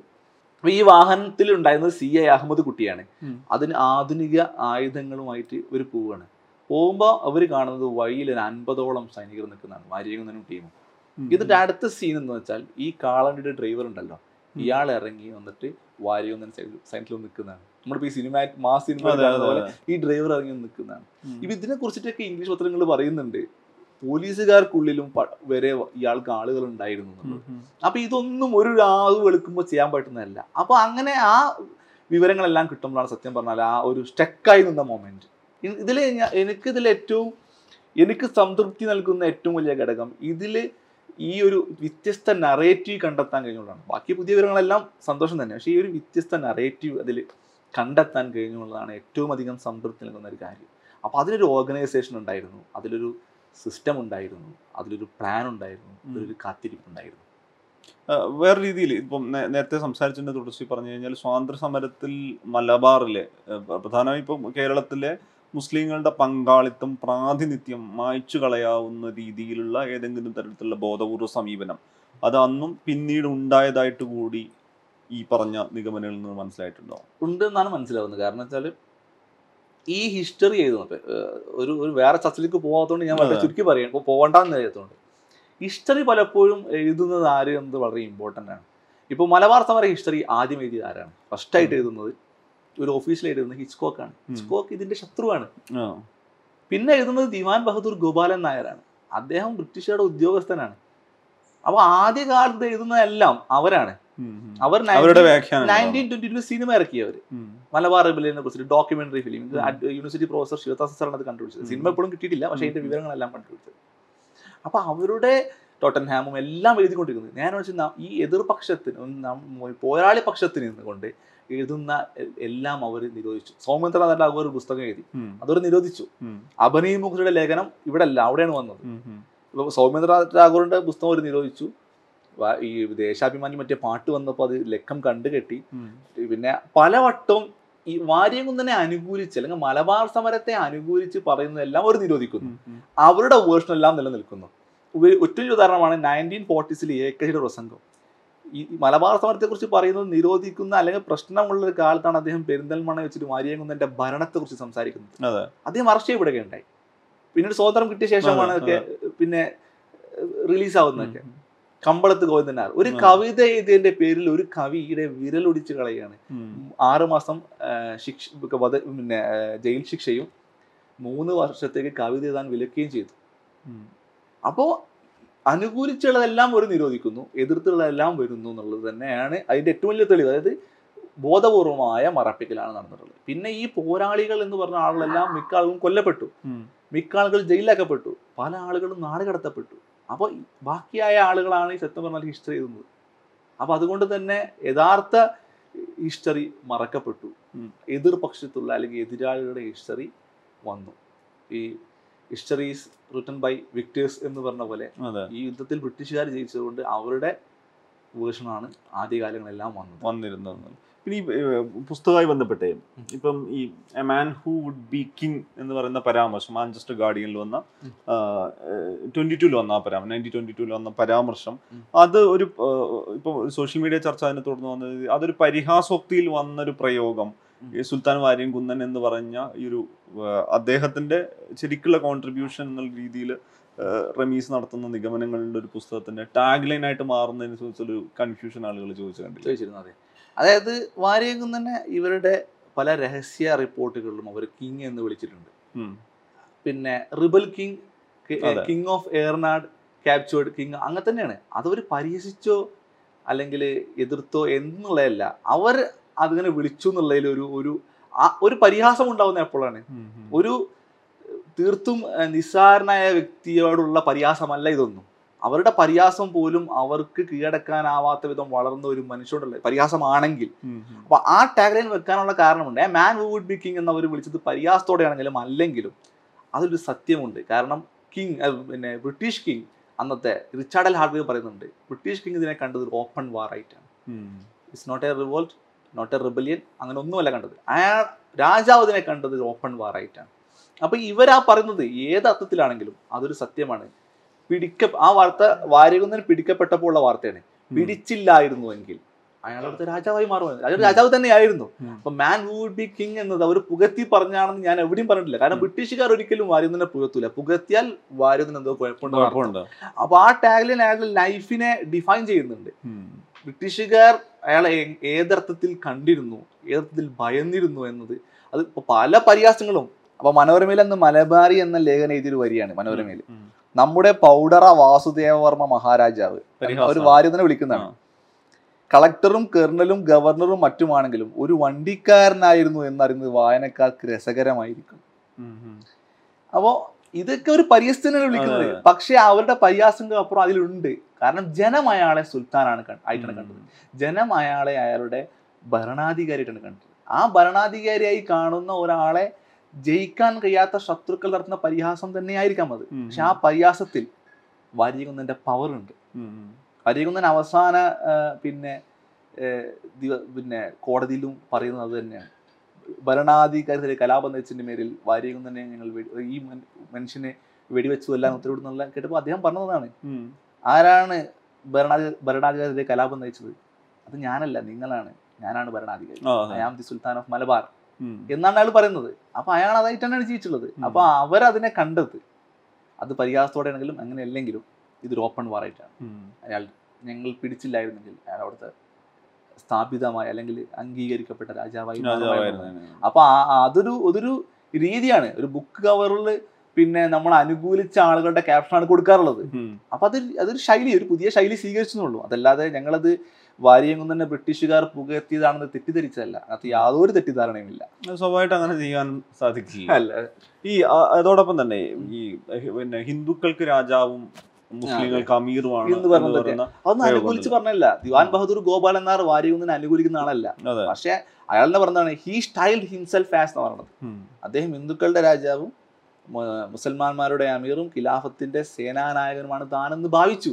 ഈ സ്റ്റൈൽഡ് ഹിംസെൽഫ് എന്നാ പറയുന്നത് ഈ ഖിലാഫത്തിന്റെ സേനാനായകൻ എന്ന് പറയുമ്പോൾ അതിലിപ്പം ഈ മതാത്മക ചിഹ്നങ്ങളുടെ സംഗതിയൊക്കെ പറഞ്ഞില്ല. കൊടിയുടെ ഈ പിന്നെ വസ്ത്രധാരണത്തിന്റെ കാര്യത്തിൽ അതിൽ ഈ റമീസിന്റെ കണ്ടെത്തലുകളിൽ ഗവേഷണങ്ങളിൽ അങ്ങനെ അതിന്റെ ഒരു മതാത്മകതയുടെ സ്വഭാവത്തെ എങ്ങനെയാണ് കണ്ടെത്തി ഒന്നാമത് മതാത്മകത. ഞാൻ ഇതിൽ വേറൊരു ചർച്ച ചെയ്യേണ്ട വിഷയമാണ്. മതം എന്ന് പറയുന്നതിനോട് സത്യം പറഞ്ഞാൽ യോജിപ്പില്ലാത്ത ഒരാളാണ് ഞാൻ. മതം എന്നതെല്ലാം മനുഷ്യനുണ്ടാക്കിയതാണ് ഉണ്ടാക്കിയതാണ് അപ്പൊ അത് ഞാൻ ദൈവവിശ്വാസിയാണ്. പക്ഷെ ഒരു മതം എന്ന രീതിയിൽ ഇന്ന് കാണുന്ന ഒരു ഇൻസ്റ്റിറ്റ്യൂഷനിലേക്കല്ല അതിനെ. കൊണ്ടുപോകേണ്ടത് എന്നുള്ളതാണ് അതിന് ഞാൻ കാണുന്നത്. അപ്പൊ വാര്യം ഏറ്റവും രസകരമായ സംഭവം. ആലി മുസ്ലിയാരുടെ ഒരു പ്രസംഗത്തിൽ പറഞ്ഞൊരു വാക്കുണ്ട്. അത് വാര്യം ഒന്ന് റിപ്പീറ്റ് ചെയ്യുന്നുണ്ട്. ആ ഡയലോഗ് എങ്ങനെയാണ് ഇവിടെ ഇനി അടിമകളും ഉടമകളും ഇല്ല. ധനികരും ദരിദ്രനുമില്ല. കറുത്തവനും വെളുത്തവനുമില്ല ജാതിയും മതങ്ങളുമില്ല. ഉള്ളത് മനുഷ്യൻ മാത്രം. ഭൂമിയിലെ മഹത്തായ സൃഷ്ടിയും പടച്ചവന്റെ പ്രതിനിധിയുമായ മനുഷ്യൻ. അവരുടെ വിഷൻ അവരുടെ വേർഷൻ അതാണ്. ആ വേർഷനിൽ മതങ്ങൾക്കപ്പുറം എല്ലാ ആൾക്കും ഉൾക്കൊള്ളണം. അവർ ദൈവവിശ്വാസികളായിരുന്നു. ദൈവത്തെ മാത്രമേ പിന്നെ അല്ലെങ്കിൽ മാത്രമേ ഞങ്ങൾ ഭയക്കുന്നുള്ളൂ നിങ്ങളെ ഭയക്കുന്നില്ല എന്ന് നിലപാടെടുത്ത ആൾക്കാർ തന്നെയാണ്. പക്ഷെ അതിൽ ഇങ്ങനെ ഈ പറഞ്ഞ പോലെ മുസ്ലിങ്ങൾക്ക് മാത്രമായിട്ട് ഇവർ ഒരു കൂട്ടം എന്ന രീതി അവർ സ്വീകരിച്ചിട്ടില്ല വേഷവിധാനങ്ങളിൽ പോലും വ്യത്യസ്തമുള്ളതായിട്ട് നമുക്ക് മനസ്സിലാവുന്നില്ല. എല്ലാവരും പട്ടാള യൂണിഫോമാണ് തിരിച്ചത് ഒരു പിന്നെ അതല്ലാതെ മുസ്ലിങ്ങൾക്ക് വേറൊരു വസ്ത്രം അവർക്ക് വേറൊരു വസ്ത്രം അങ്ങനത്തെ രീതികൾ ഉണ്ടായിട്ടൊന്നുമില്ല. പിന്നെ ഇന്ന് കാണുന്ന രീതിയിലുള്ള ഒരു മതസങ്കല്പമല്ല അന്നുള്ളത്. ഇപ്പൊ ഇന്ന് കാണുന്ന രീതിയിലുള്ള ഹിന്ദു മത സങ്കല്പമാണോ അന്നുള്ളത്? അന്ന് ജാതി സങ്കല്പങ്ങളല്ല. അപ്പൊ ആ രീതിയിലേക്ക് ഇന്നത്തെ ഒരു കോണ്ടക്സ്റ്റിൽ നിന്നുകൊണ്ട് നമുക്ക് അതിനെ ഡിഫൈൻ ചെയ്യാൻ കഴിയില്ല എന്നാണ് എനിക്ക് തോന്നുന്നത്. അപ്പോൾ ഇതൊരു ഒരു മതഭരണകൂടമല്ല. ഇത് നീതി നടപ്പാക്കാനായിട്ട് ഉണ്ടാക്കിയ ഒരു സിസ്റ്റമായിട്ട് തന്നെയാണ്. അതാണ് ആ ഡയലോഗിൽ ഉള്ളത് ഇവിടെ ഇനി ഇതൊന്നുമില്ല. ബ്രിട്ടീഷുകാരോട് ഐക്യപ്പെട്ട് നിന്ന അല്ലെങ്കിൽ അവരോട് ചേർന്ന് നിന്നവർ. അതേത് മതക്കാരാണെന്ന് നോക്കാതെ അവർക്കെതിരെയുള്ള ആക്രമണവും അവർക്ക് നേരെയുള്ള ഹിംസാത്മകമായിട്ടുള്ള ഇതും ഉണ്ടായിട്ടുണ്ട് എന്നുള്ളതാണ് പിന്നീട് വ്യാഖ്യാനിച്ചു തന്നാണ് ആനക്കയും ചേക്കുട്ടിയെ കൊന്ന സംഭവം വളരെ പ്രശസ്തമാണ്. അന്നത്തെ ഒരു ബ്രിട്ടീഷ് പേപ്പറിൽ വന്ന വാർത്ത ഹിന്ദു കോൺസ്റ്റബിൾ ആയിട്ടുള്ള അല്ല മുമ്പ് കോൺസ്റ്റബിൾ ആയിട്ടുള്ള ഒരു ഹിന്ദു അധികാരിയെ കൊന്നു എന്ന് പറഞ്ഞിട്ട് ഹിന്ദു ആണ് അങ്ങനത്തെ വരെ വാർത്തകൾ അന്ന് വന്നിട്ടുണ്ട്. അത് തെറ്റിദ്ധരിച്ചതാണോ തെറ്റിദ്ധരിപ്പിക്കുന്നതാണോന്നുള്ളത് നമുക്കറിയില്ല. അപ്പൊ അങ്ങനെ ഒരു വാർത്തകൾ വന്നിട്ടുണ്ട്. എത്രയോ ജന്മികളെ വാര്യകൊന്നും ശിക്ഷിച്ചിട്ടുണ്ട്. മാപ്പിള ജന്മിമാർ അതിന്റെ ഏറ്റവും നല്ല ഉദാഹരണം മൊയ്തീൻ പോലീസ് അവരെ വധിച്ചത്. അദ്ദേഹം മാപ്പിളയായിരുന്നു. തൊണ്ടിയിൽ ഹൈദരാജി വാര്യകുന്നന്റെ കസിനായിരുന്നു ആയിരുന്നു. കസിനോട് പോലും അദ്ദേഹം നിലപാടെടുത്തത് അങ്ങനെയാണ്. വാര്യകുന്നന്റെ എത്രയോ ബന്ധുക്കൾ ചട്ടവാറടിക്ക് വിധേയരായിട്ടുണ്ട്. ഒറ്റുകൊടുക്കപ്പെട്ട പേരിൽ അപ്പൊ ഒരു ഒരു വാർത്തകൾ തെറ്റിദ്ധരിക്കുന്നതിന്റെ വേറൊരു ഉദാഹരണം. രാമൻ ചെട്ടിയാർ എന്ന് പറഞ്ഞ ആൾ ഒരു വധിക്കുന്നുണ്ട്. വാര്യകുന്നൻ സൈന്യം. അന്ന് പല സ്ഥലത്തും വന്ന വാർത്തകൾ വരണം സൈനികർക്ക് സിഗരറ്റ് വിട്ടതിന്റെ പേരിൽ രാമൻ ചെട്ടിയാരെ വധിച്ചു എന്നുള്ളതാണ്. അപ്പൊ അത് കാണുന്ന ഒരാൾ എന്താണെന്ന് നമ്മൾ ചിന്തിക്കുന്നത്? ഭയങ്കരമായ ഒരു ഒരു എക്സ്ട്രീമിസ്റ്റ് ഷീസ്കോക്കിന്റെ ബുക്കിൽ കൃത്യമായി പറയുന്നുണ്ട്. പിന്നെ രാമൻ ചെട്ടിയാർ ഭക്ഷണവും മറ്റും എത്തിക്കുന്ന ആളായിരുന്നു. ബ്രിട്ടീഷുകാർക്ക് രഹസ്യങ്ങൾ ചോർത്തിയതിന്റെ പേരിൽ ചോർത്തിക്കൊണ്ടിരിക്കുന്നതിന്റെ പേരിൽ സുരക്ഷാ കാരണങ്ങളാണ് അദ്ദേഹത്തെ വധശിക്ഷയ്ക്ക് എത്തിക്കുന്നത് രാമൻ. ചെട്ടിയാർ. അപ്പൊ അങ്ങനെ വരെ അപ്പൊ ഇന്നത്തെ കാലത്ത് വരെ നമുക്കറിയാം ഒരു ഫേക്ക് ന്യൂസ് എങ്ങനെ ഉണ്ടാകുന്നത്. അന്നത്തെ കാലത്ത് ഒരു ഫേക്ക് ന്യൂസ് ഉണ്ടായാൽ അത് പ്രചരിച്ചാൽ അത് തിരിച്ച് തെറ്റാണെന്ന് പറയാൻ പോലും വയ്യില്ല അപ്പൊ വാര്യകുന്നനൊക്കെ അമേരിക്കയിലേക്ക് കത്തയക്കുന്നത് അതേ അന്ന് മാർഗമുള്ളൂ. ഒരു സോഷ്യൽ മീഡിയ പോസ്റ്റ് ഇടാനോ അല്ലെങ്കിൽ ഒരു പ്രസ്താവന പത്രക്കുറിപ്പ് നടത്താനോ സാധ്യമല്ല എന്ന്. അപ്പൊ അതുകൊണ്ട് തന്നെയാണ് ഈ തെറ്റിദ്ധാരണകളെല്ലാം വ്യാപകമായി പ്രചരിച്ചിട്ടുള്ളത്. ശരിക്കും ഞാൻ ഞാൻ നമ്മളിപ്പോൾ ഒരുപാട് സംസാരിക്കുന്നത് തന്നെ ആരോപണങ്ങളെ കുറിച്ചിട്ടാണ്. ഞാൻ പറഞ്ഞ വാരകുന്നൻ അതിന്റെ മേലെ നിൽക്കുന്ന ഒരാളാണ്. ഈ ആരോപണങ്ങളെല്ലാത്തിന്റെ മുകളിൽ ഒരു വലിയ ഒരു സംഭവം അവിടെ നടന്നിട്ടുണ്ട്. ഇപ്പൊ ഇതിന്റെ ക്യാപ്ഷൻ തന്നെ ബാക്കിൽ ക്യാപ്ഷൻ തന്നെ ഇവിടെ ഇനി കുമ്പിൾ കഞ്ഞിയും ഭൂമി കൈവയ്ക്കലും ഇല്ല എന്നുള്ളതാണ്. അതാണ് ചർച്ച ചെയ്യേണ്ടത്. ഇവിടെ ഇനി മേൽചാർത്തലുകളും വഴിമാറി കൊടുക്കലും ഇല്ല അപ്പൊ ഒരു മാധവനാർ തന്നെ പറയുന്നുണ്ട് അദ്ദേഹം ജന്മിത്വം അവസാനിപ്പിച്ചു. ഈ മലബാർ കലാപ ബുക്ക് പറയുന്നുണ്ട് ജന്മിത്വം അവസാനിപ്പിച്ചു. ജന്മിമാർ കൊടുക്കാനുള്ള എല്ലാ പാട്ടക്കുടിശ്ശികളും ബ്രിട്ടീഷുകാർ കൊടുക്കാനുള്ള എല്ലാ കരങ്ങളും ഞാൻ റദ്ദാക്കിയിരിക്കുന്നു. എന്നാണ് പറഞ്ഞത് ടാക്സ് ഇല്ല ബ്രിട്ടീഷ് ടാക്സ് ഇല്ല പാട്ടക്കുടിശ്ശികളില്ല അത് ഇതെല്ലാം ഇതെല്ലാം നിർത്തലാക്കി ജനങ്ങളെ ലിബറേറ്റ് ചെയ്യുന്ന ജനങ്ങൾക്ക് സ്വാതന്ത്ര്യം കൊടുത്ത ഒരു ഭരണകൂടം ഇവിടെ സാധ്യമായിരുന്നു. അത് സാധ്യ ബ്രിട്ടീഷുകാർ ഇവിടെ വന്നിട്ട് പുറത്തിറങ്ങാൻ ഞങ്ങളുടെ പാസ്പോർട്ട് വേണമെന്ന് പറഞ്ഞ് മാർഷൽ ലോ പ്രഖ്യാപിച്ച ബ്രിട്ടീഷുകാരെ പന്ത്രണ്ട് ദിവസത്തിനുള്ളിൽ തിരിച്ചോടിച്ചിട്ട് പതിനാറാം തീയതി നിലമ്പൂർ വന്നിട്ട് ഇനി ഞാൻ പ്രഖ്യാപിക്കുന്നു മാർഷൽ ലോ പുറത്തിറങ്ങാൻ എന്റെ പിന്നെ ഞങ്ങൾ ഇറക്കുന്ന പാസ്പോർട്ട് വേണമെന്ന് പറഞ്ഞാണ് ഉം. ബ്രിട്ടീഷുകാരുടെ അനുകൂലികൾക്ക് പുറത്തിറങ്ങാൻ ഇനി പാസ്പോർട്ട് വേണം. അതുവരെ ഇവർക്കാണ് വേണ്ടിയിരുന്നത്. മീൻസ് പുറത്തിറങ്ങാൻ പറ്റാത്ത അവസ്ഥ ഇവർക്കാണ്. അത് നേരെ തിരിച്ചത് അങ്ങനത്തെ ഒരു ഒരു ലിബറേഷനും അങ്ങനത്തെ ഒരു പോരാട്ടവും അതാണ് കൂടുതൽ ചർച്ച ചെയ്യേണ്ടത്. പക്ഷേ ഇപ്പോൾ ഇപ്പോൾ നമ്മൾ ചർച്ച ചെയ്യുമ്പോഴും എല്ലായിടത്തും ചർച്ച ചെയ്യുമ്പോഴും നമ്മളും ദൗർഭാഗ്യകരമായി കൂടുതൽ ചർച്ച ചെയ്യപ്പെടുന്നത് ഇതിന്റെ നെഗറ്റീവ് വേർഷൻസ് ഇതിന്റെ അതെ എതിരെയുള്ള നെഗറ്റീവ്സിന് ഉത്തരം കൊടുക്കുക എന്ന പണിയാണ് നമ്മൾ എല്ലാവരും കൂടുതലായി ചെയ്യുന്നത്. അതിനപ്പുറം ഇതിന്റെ ഒരു ഇതിനെ ഇതിനെ പ്ലേസ് ചെയ്യേണ്ട വേറൊരു വശമുണ്ട്. ഇതിനെ കൃത്യമായി പ്ലേസ് ചെയ്യേണ്ട അപ്പോൾ ഈ തോമസ് ടുവാട്രിയാന്റെ ലേഖന പറയുമ്പോൾ വരുന്ന ചില കാര്യങ്ങൾ നമുക്ക് അത്ഭുതപ്പെട്ടു. ഈ പറഞ്ഞ വെല്ലിംഗ്ടൺ പ്രഭു രാജ്യസന്നദ്ധ മൂന്ന് തവണയാണ് അറിയിച്ചിട്ടുള്ളത്. വെല്ലിംഗ്ടൺ പ്രഭു ആരാന്ന് എല്ലാവർക്കും അറിയണ്ടാവില്ല അതെ. അത്രമാത്രം പവർഫുൾ ആണ് അയാൾ എന്നുള്ളത്. അപ്പൊ ബ്രിട്ടീഷുകാർക്ക് ആ സമയത്ത് അനുഭവിച്ച എല്ലാ പ്രതിസന്ധികളും ചുരുക്കത്തിൽ പറയുന്നുണ്ട്. അത് എത്രമാത്രം പ്രതിസന്ധി അനുഭവിച്ചിരുന്നു ഈ ഒരു മനുഷ്യനെ പിടികൂടാന്നുള്ളത്. ആ ഒരു പവർ ആ ഒരു പിന്നെ ഒരു ഒരു ഒരു പോരാട്ടമാണ് കൂടുതൽ ചർച്ച ചെയ്യേണ്ടത്.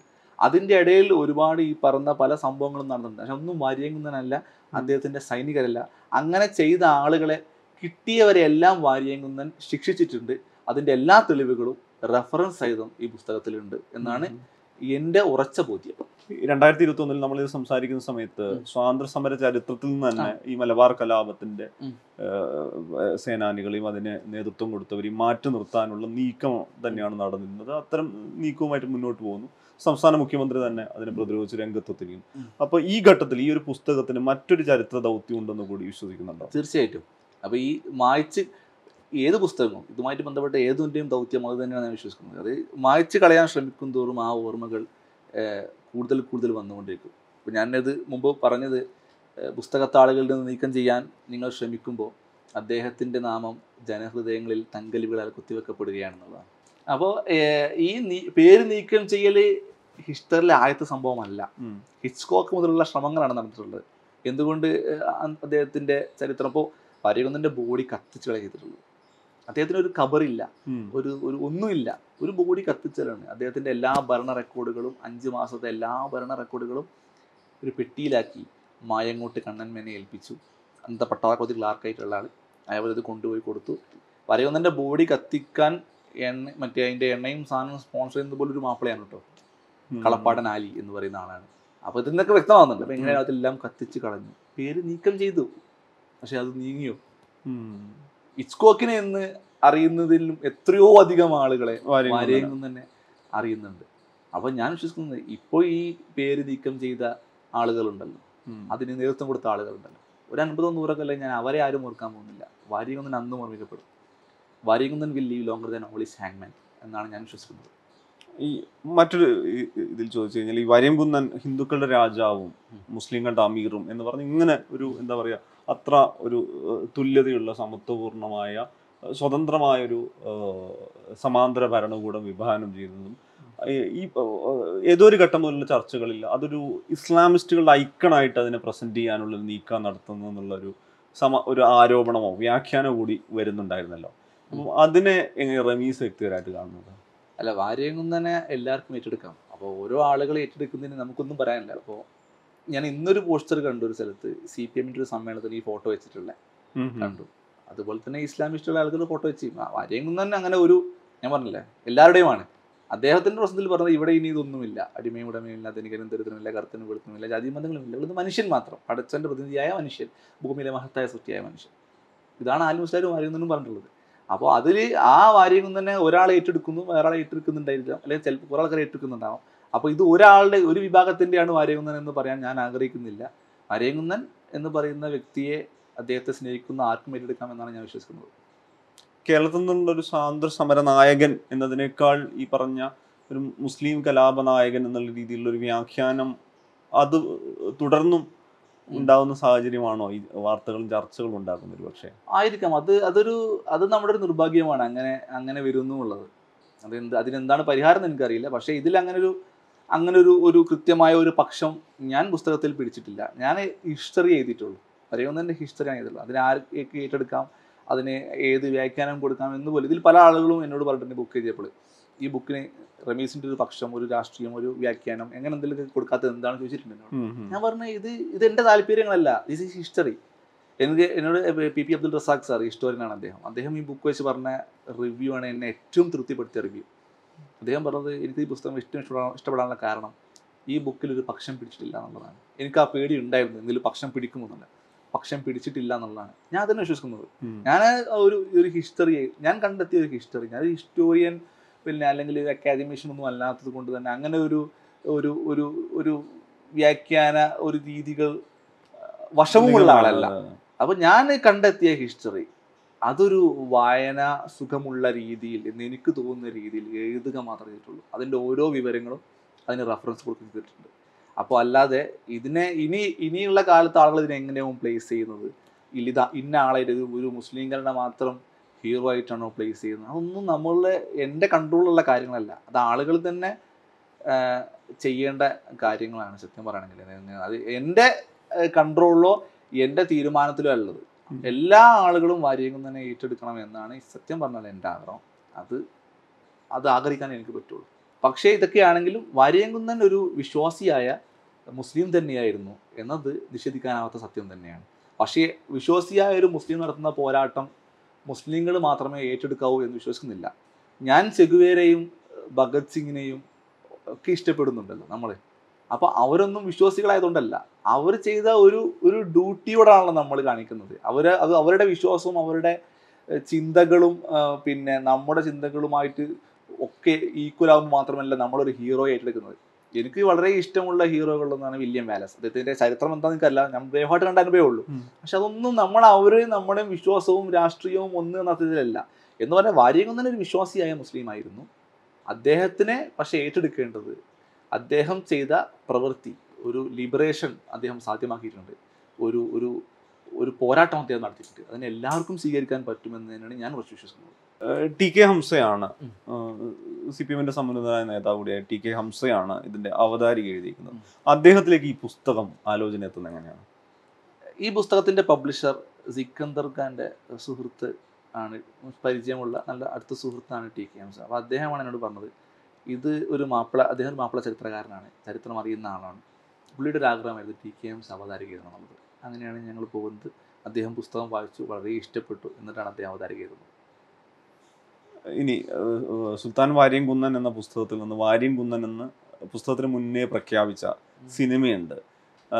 സിനിമ നമുക്കറിയാം ആഷിഖ് കപൂറിന്റെ ആദ്യം അൻവർ റഷീദിനെ ആയിരുന്നല്ലേ സമീപിച്ചത് പിന്നീട് ആഷിഖ് കപൂൽ എത്തുന്നു. എന്നാലൊരു പ്രത്യേക ഘട്ടത്തിൽ ഈ സിനിമയിൽ നിന്ന് ആഷിഖ് കപൂർ പിന്മാറിയതായിട്ടുള്ള പ്രത്യേക ഈ- സിനിമയിലേക്കുള്ള യാത്ര പറയാമോ? അൻവർ റഷീദ് മുതൽ ആഷിഖ് കപൂർ വരെയുള്ള. റിസർച്ചിലൊരു ഒരു ഘട്ടം എത്തിയപ്പോൾ എന്റെ ഉള്ളിലെ ഭയങ്കരമായ ആഗ്രഹം ഇത് ലോകത്തെ അറിയിക്കണം എന്നാണ്. എനിക്ക് സിനിമാക്കാരെ പരിചയമില്ല സിനിമ ഒരാളും പരിചയമില്ല. പക്ഷേ നമുക്ക് തന്നെ കുറച്ച് കുറച്ചായിട്ട് കുറച്ച് ആളുകളൊക്കെ പരിചയപ്പെട്ട് തുടങ്ങി. ഞങ്ങൾ ഷോർട്ട് ഫിലിം എടുത്തത് പോലും സത്യം പറഞ്ഞാൽ ഇത് സിനിമയാക്കാൻ വേണ്ടിയിട്ടാണ്. അത് നമ്മൾ ആലോചിച്ചു ഈ സിനിമ ആക്കാൻ നമുക്ക് സിനിമാക്കാരെ പരിചയമില്ല. അപ്പോൾ ഷോർട്ട് ഫിലിം എടുത്ത പരിചയം കിട്ടിയാലോ എന്ന് എല്ലാം ഇതിലേക്കുള്ളതായിരുന്നു. അങ്ങനെയാണ് ശരിക്കും പിന്നെ ഒരു കാലത്ത് ഒരു ഘട്ടത്തിൽ അർഷദ് ഖാനെ പരിചയപ്പെട്ട അർഷദ് ഖാൻ ഞാൻ കൂടി ഡിസ്കസ് ചെയ്തിട്ട് നമുക്കിത് സിനിമയാക്കാൻ പറ്റുമെന്നോ കാരണം അങ്ങനെയാണ് സിനിമയിലേക്ക് പോകുന്നത്. അന്നും എനിക്ക് പുസ്തകം എനിക്ക് എഴുതാൻ കഴിയുമെന്നോ എഴുതാൻ അറിയുമെന്നോ ഞാൻ വിചാരിച്ചിട്ടില്ല. പുസ്തകം അന്നത്തെ ആലോചനയല്ല. ആലോചന അല്ല സിനിമയായിരുന്നു ആദ്യ ആലോചന.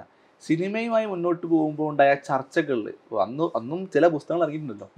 എപ്പോഴും അഭിപ്രായ വ്യത്യാസം ഉണ്ടാവും. ഈ പുസ്തകത്തിൽ നീ പറഞ്ഞ പോലെ അല്ലല്ലോ എന്നൊക്കെ ഉള്ള ഞാൻ. പറഞ്ഞ എല്ലാ ആളുകളും പല ആളുകളും ചർച്ച ചെയ്യുമ്പോൾ. അപ്പോൾ ഞാനിങ്ങനെ ഓരോ പിന്നെ അന്ന് ഞാനൊരു കമ്പ്യൂട്ടറിലാണ് എല്ലാം എഴുതി വെച്ചിരുന്നത്. ഈ ആർട്ടിക്കിൾസും സാധനങ്ങളും എല്ലാം അതിങ്ങനെ കാണിക്കും. അങ്ങനെ അങ്ങനെ കാണിച്ചു കാണിച്ചു കൊണ്ടിരിക്കുമ്പോഴാണ് ഇവരെല്ലാം പറഞ്ഞത് ഇതെന്താ ബുക്കാക്കിയാൽ നമുക്ക് സിനിമനെ കൂടെ ഇറക്കാം. അപ്പോൾ സിനിമയിൽ ആരെങ്കിലും ഇത് ഫിക്ഷനാണ് ഇത് ഇവരുടെ ഭാവനയാണ് ഒരു വൈൽഡ് ഭാവനയാണെന്നൊക്കെ പറയുമ്പോൾ എന്താ രേഖ ഇതിലുണ്ട് എന്ന് പറയാൻ വേണ്ടി രണ്ടായിരത്തി പതിനെട്ടിലാണ് ഇതൊരു ബുക്കാക്കാൻ ആധികാരികത ഉറപ്പ് വരാൻ വരുന്നത് വേണ്ടിയിട്ട്. പക്ഷേ ദൈവത്തിന് തീരുമാനം പുസ്തകം ആദ്യം ഇറങ്ങണം എന്നുള്ളതായിരുന്നു. അപ്പോൾ എന്തായാലും അപ്പോൾ ആ സിനിമയുടെ ഒരു സ്റ്റാർട്ടിങ്ങിൽ അന്ന് അർഷദ് ഖാൻ അൻവർ റഷീദിന്റെ കൂടെ ജോലി ഒരു സിനിമയുടെ വർക്കിലാണ് അങ്ങനെയാണ് ഞങ്ങൾ അൻവർഷിന്റെ അടുത്തുനിന്ന് അദ്ദേഹം വളരെ തൽപരനായിരുന്നു. വിക്രം വിക്രം. വിക്രം തൽപരനായി. സ്വപ്നതുല്യമായ ഒരു രീതിയിലേക്ക് പോയിക്കൊണ്ടിരിക്കുകയായിരുന്നു അപ്പോൾ അതിനിടക്കാണ് ഈ ട്രാൻസ് എന്ന് പറഞ്ഞ സിനിമ ഇറങ്ങുകയും അതിലുണ്ടായ ചില നമുക്ക് അറിയാവുന്ന ശേഷം അദ്ദേഹം ഒരു സമയം ചോദിച്ചു അൻവർ റഷീദ് കുറച്ചും കൂടി സമയം വേണം ഒരു വലിയ കാലയളവ് സമയം എന്ന് ചോദിച്ചു. അപ്പം നമ്മൾ ഓൾറെഡി ഒരുപാട് ലേറ്റ് ആണ്. അതുകൊണ്ടാണ് പിന്നെ ഞങ്ങൾ തന്നെ സംസാരിച്ചിട്ട് എന്നാൽ ഇതാരും ചെയ്യാം. നമ്മൾ വേറൊരു ഡയറക്ടർ വെച്ച് ചെയ്യാമെന്ന് പറഞ്ഞു. അങ്ങനെയാണ് ആഷിഖ് കപൂറിന്റെ അടുത്ത് എത്തുന്നത്. ആഷിഖ് കപൂറിന്റെ അടുത്ത് എത്തിയ ശേഷം അദ്ദേഹത്തിന്റെ സജഷനായിരുന്നു ഒരു മലയാളം നടൻ തന്നെ ചെയ്യണം എന്നുള്ളത് അങ്ങനെയാണ് പൃഥ്വിരാജിന്റെ അടുത്ത്. അങ്ങനെയാണ് ആ സിനിമയുടെ വൈകൾ പിന്നീടുള്ള കാര്യങ്ങൾ. പൃഥ്വിരാജിനോടും ആഷിഖ് കപൂറിനോടൊക്കെ പൂർണ സ്ക്രിപ്റ്റ് ആണ്. പൂർണമായ പൂർണമായ സ്ക്രിപ്റ്റ് പറയുന്നു. പൃഥ്വിരാജിനോട് അതിന്റെ ഒരു സിനോപ്സിസും അതിന്റെ. സ്ട്രക്ചറും ഒക്കെ പറഞ്ഞിട്ടുള്ളത്. ഈ ആഷിഖ് കപൂറിന് ശേഷമാണ് ഒരു പക്ഷേ എനിക്കൊന്ന് ആഷിഖ് കപൂറിന്റെ സംവിധായകനായി വന്നതിന് ശേഷമാണ്.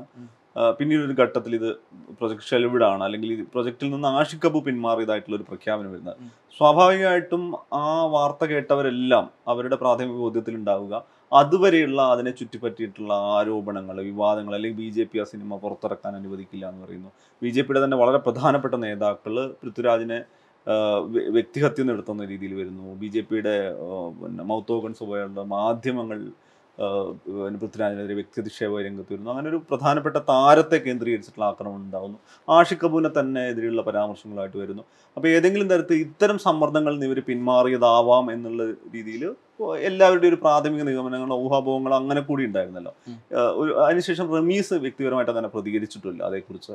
എന്താണ് ആഷിക്കപ്പ് പ്രഖ്യാപിച്ച വാര്യംകുന്നിന് സംഭവിച്ചത് അതല്ല സിനിമയുമായി ബന്ധപ്പെട്ട പ്രഖ്യാപനങ്ങളെല്ലാം അത് ഞങ്ങൾ എടുത്ത തീരുമാനമാണ്. സിനിമയുമായി ബന്ധപ്പെട്ട പ്രഖ്യാപനങ്ങളും വിവരങ്ങളുമെല്ലാം. ഇനി. കോമ്പസ് മൂവീസ് ഔദ്യോഗികമായി അറിയിക്കുക. വേറെ ഉള്ളൊരാളും അങ്ങനെ കുറേ കുറേ പിന്നെ ഊഹാപോഹങ്ങൾ നിലനിൽക്കാനും നിലനിൽക്കുന്ന ഒഴിവാക്കാനും വ്യാഖ്യാനങ്ങൾ നിലനിൽക്കുന്ന ഒഴിവാക്കാനും. ഒറ്റ സെന്ററിൽ ഞാൻ അതുകൊണ്ടാണ് പല സ്ഥലത്തും ചോദിച്ചപ്പോൾ സിനിമയെ കുറിച്ച് ഞാൻ ഒന്നും സംസാരിക്കുന്നില്ല. ഒറ്റ കാര്യം ഞാൻ എപ്പോഴും എല്ലാവരോടും പറയുള്ളൂ സിനിമയുടെ പണി നടക്കുന്നുണ്ട് സിനിമ ഇറങ്ങും. അതിനുള്ള എല്ലാ ശ്രമങ്ങളും ഞങ്ങൾ നടത്തിക്കൊണ്ടിരിക്കുന്നുണ്ട്. ഇത് ടീം നടത്തിക്കൊണ്ടിരിക്കുന്നുണ്ട്. Production company നടത്തിക്കൊണ്ടിരിക്കുന്നുണ്ട്.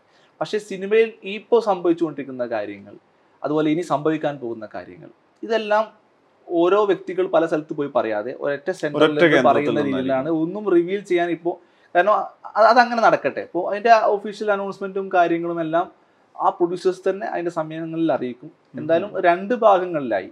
ഉം. വരിയങ്കുന്നൻ രണ്ട് ഭാഗങ്ങളിലായി അത് ഒരു അന്താരാഷ്ട്ര ശ്രദ്ധ കിട്ടുന്ന രീതിയിൽ തന്നെ ചെയ്യാനുള്ള പണികൾ പ്രകൃതിയായി തകൃതിയായി നടന്നുകൊണ്ടിരിക്കുകയാണ്. അതിന്റെ പറഞ്ഞ പോലെ തന്നെ എല്ലാ വിവരങ്ങളും അത് ആ ചാനലിലൂടെ തന്നെ മീൻസ് ഈ പ്രൊഡക്ഷൻ പ്രൊഡ്യൂസേഴ്സിന്റെ വഴിയിലൂടെ തന്നെ പുറത്തു വരുന്നതായിരിക്കും. ഈ സുൽത്താൻ വാര്യംകുന്നൻ എന്ന് പറയുന്ന പുസ്തകം വായിക്കുന്നതിന് മുമ്പ് ആളുകൾക്ക് വാര്യംകുന്നൻ എന്നൊരു ടൈറ്റിൽ മാത്രമാണ് ആ സിനിമയെ കുറിച്ചുള്ള ഒരു ധാരണയായിട്ടുണ്ടാവുന്നത് ഇത് ഇതിന്റെ ഏത് തരം വ്യാഖ്യാനമാണ്? അല്ലെങ്കിൽ എന്താണ് ഈ സിനിമ ഉള്ളടക്കം എന്നുള്ള സംബന്ധിച്ച് ഒരു തരത്തിലുള്ള ഒരു ഏറ്റവും പരിമിതമായ സൂചനകൾ പോലും കിട്ടിയിട്ടുണ്ടായിരുന്നില്ലല്ലോ. അവിടെ നിന്ന് ഈ ഒരു പുസ്തകം വരുമ്പം സത്യത്തിൽ ഈ പുസ്തകത്തെ ഉപജീവിച്ചിട്ടുള്ള ഈ പുസ്തകത്തിൽ കണ്ടെത്തിയിട്ടുള്ള അല്ലെങ്കിൽ ഈ പുസ്തകത്തിലൂടെ ഇതിന്റെ ഗ്രന്ഥകാരൻ നടത്തിയ നിഗമനങ്ങൾ കൂടി ഉൾക്കൊള്ളുന്ന ഒരു സിനിമ. അതിന്റെ ഒരു അഡാപ്റ്റേഷൻ എന്നുള്ള രീതിയിൽ കൂടിയായിരിക്കുമല്ലോ ആളുകൾ സ്ക്രീനിൽ ഇത് ചെയ്യുക. അത് പുസ്തകം ഒരുപക്ഷെ നേരത്തെ വന്നത് സിനിമ എന്നുള്ള ആ ഒരു ഡ്രീമിന് ഗുണകരമായി എന്നുള്ള രീതിയിലാണ് ചിന്തിക്കുന്നത്. തീർച്ചയായിട്ടും. കാരണം ഈ ചർച്ച ഞങ്ങൾക്കിടയിൽ നടന്നിരുന്നു. പുസ്തകം നേരത്തെ ഇറങ്ങിയാൽ സിനിമയെ ബാധിക്കുമോ ഇല്ലയോ ആ ചർച്ചയിൽ ഞങ്ങളെത്തിയ കൺക്ലൂഷൻ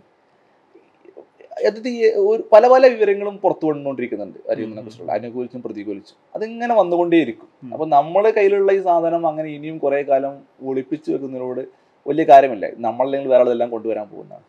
അപ്പോൾ നമ്മുടെ റിസർച്ച് എല്ലാം അങ്ങനെ നമുക്ക് നേരത്തെ തന്നെ കൊടുക്കാമെന്ന് തീരുമാനിച്ചാണ് പിന്നെ എന്റെ ഒരു കോൺഫിഡന്റ് ഇവിടെ ലോകത്ത് ഇറങ്ങിയ പല പ്രശസ്ത സിനിമകളും നോവലിന്റെയോ പുസ്തകത്തിന്റെയോ. അഡാപ്റ്റേഷൻ എന്റെ തന്നെ നമുക്ക് ഇഷ്ടമുള്ള പല ഗോഡ് ഫാദർ ആണെങ്കിലും സോഷ്യൽ റംഷൻ ആണെങ്കിലും ഇവൻ ഫോറസ്റ്റ് കമ്പ് പോലും അല്ലേ. ഒക്കെ പലതും പിന്നെ നോവലിന്റെയും അതുപോലുള്ള പുസ്തകങ്ങളുടെയും അഡാപ്റ്റേഷൻ. അവരെല്ലാം അവയെല്ലാം ഹിറ്റാവുകയും അവയെല്ലാം ശ്രദ്ധിക്കപ്പെടുകയും ചെയ്തിട്ടുണ്ട്. അതുകൊണ്ട് തന്നെ പുസ്തകം ഇറങ്ങുന്നത് സിനിമയെ ബാധിക്കുമെന്ന് എനിക്ക് തോന്നുന്നില്ല. പിന്നെ ബുക്ക് വായിച്ച ചില ആളുകളെങ്കിലും എന്നോട് പറഞ്ഞ അഭിപ്രായം ഈ ബുക്ക് വായിച്ചപ്പോൾ സിനിമ കാണാനുള്ള ആകാംക്ഷ കൂടി എന്നാണ്. ഇന്ന് മലയാളികൾ ഏറ്റവും കൂടുതൽ കാത്തിരിക്കുന്ന സിനിമകളൊന്ന് രണ്ടാം മൂഴമാണല്ലോ രണ്ടാം മൂഴം വായിക്കാത്ത എത്ര മലയാളികൾ ഉണ്ടായിരിക്കും? അപ്പോൾ വായന ഒരിക്കലും സിനിമയുടെ ക്യൂരിയോസിറ്റിയെ ഇല്ലാതാക്കുന്നില്ല എന്നാണ് മുൻ അനുഭവങ്ങളും നമുക്ക് വ്യക്തമാകുന്നത് അതുകൊണ്ട് ആ ഭയം വേറെ രീതിയിൽ അതൊരു ഊർജമാണ്. ഊർജമാണ് അതെ. ഈ വാരിങ്കുന്നൻ എന്ന് പറയുന്ന സിനിമ അനൗൺസ് ചെയ്തതിന് ശേഷം. അതായത് വാരിങ്കുന്നൻ എന്ന് പറയുന്ന സിനിമയുടെ പ്രഖ്യാപനത്തിൽ തൊട്ടു പിന്നാലെ വന്ന ഒരു വിവാദം.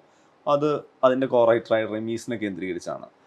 രണ്ടായിരത്തി രണ്ടായിരത്തി രണ്ടായിരത്തി പന്ത്രണ്ട് മുതലുള്ള അല്ല ഇരുപത്തിനാല് വയസ്സ് മുതൽ മുപ്പത്തിനാല് വയസ്സ് വരെ പൂർണമായും ഇതിന്റെ ഗവേഷണ ശ്രദ്ധയിൽ ഊന്നിയിട്ടുള്ള ഒരാൾ കൂടിയാണല്ലോ റമീസ്. കാരണം വെച്ചാൽ റമീസിലൂടെയാണല്ലോ. വാര്യംകുന്നൻ എന്ന് പറയുന്ന സിനിമ ശരിക്ക് പിറവി കൊള്ളുന്നതെന്നാണ് ഞാൻ മനസ്സിലാക്കുന്നത്. അങ്ങനെയുള്ള ഒരാൾ എന്നുള്ള രീതിയിൽ റമീസിനെ ഒരുപക്ഷെ അതിൽ നിന്ന് താൽക്കാലികമായി മാറ്റി നിർത്തുന്ന സാഹചര്യം ഉണ്ടായിരുന്നു.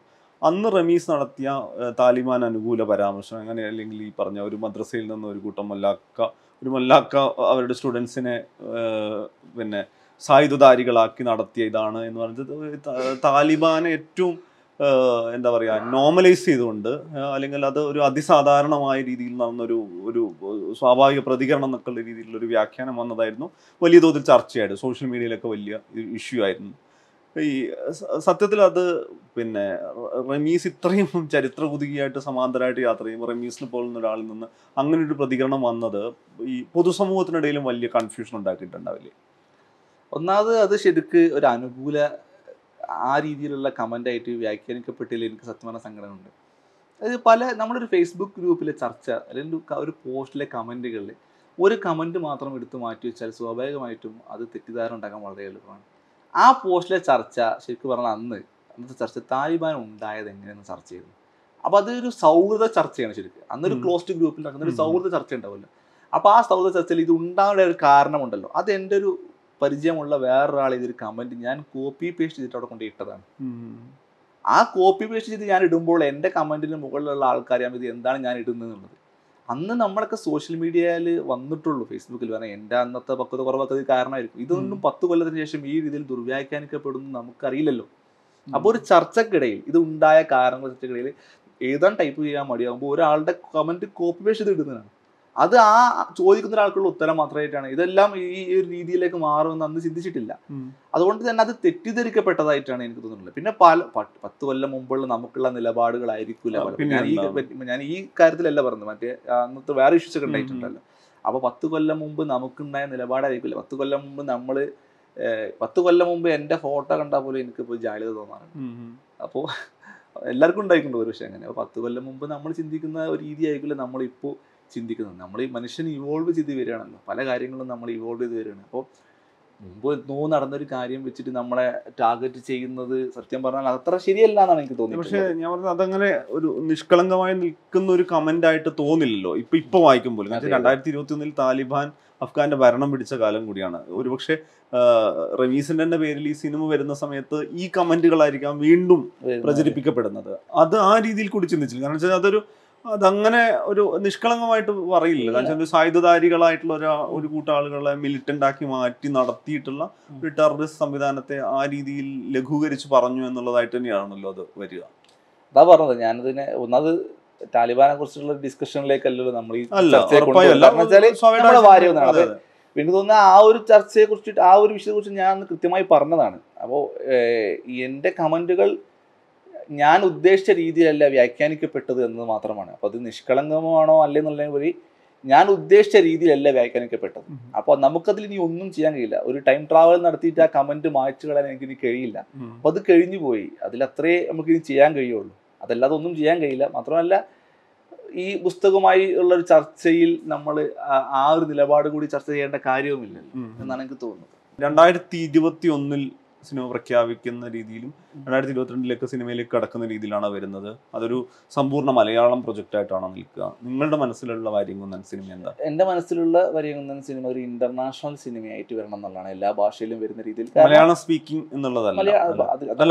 ഓൺലി അങ്ങനെ മാത്രം അതിനെക്കുറിച്ചുള്ള ഡിസ്കഷൻ നടക്കുന്നുണ്ട്. എങ്ങനെയാണ് എന്റെ മൾട്ടി ലിംഗൽ കാര്യങ്ങളൊക്കെ നടക്കുന്നുണ്ട്. പക്ഷേ എന്റെ മനസ്സിലുള്ള കാരണം അത് ലോകം ശ്രദ്ധിച്ചിരുന്ന ഒരു വിപ്ലവകാരിയായിരുന്നു. വാര്യംകുന്നൻ എന്നുള്ളതാണ്. എത്രയോ രാജ്യങ്ങളിലെ വാർത്തകളിലും മറ്റും നിറഞ്ഞു നിന്നിട്ടുള്ള ഒരു വ്യക്തിയാണ് വാര്യംകുന്നൻ എന്ന നിലയ്ക്ക് തന്നെ.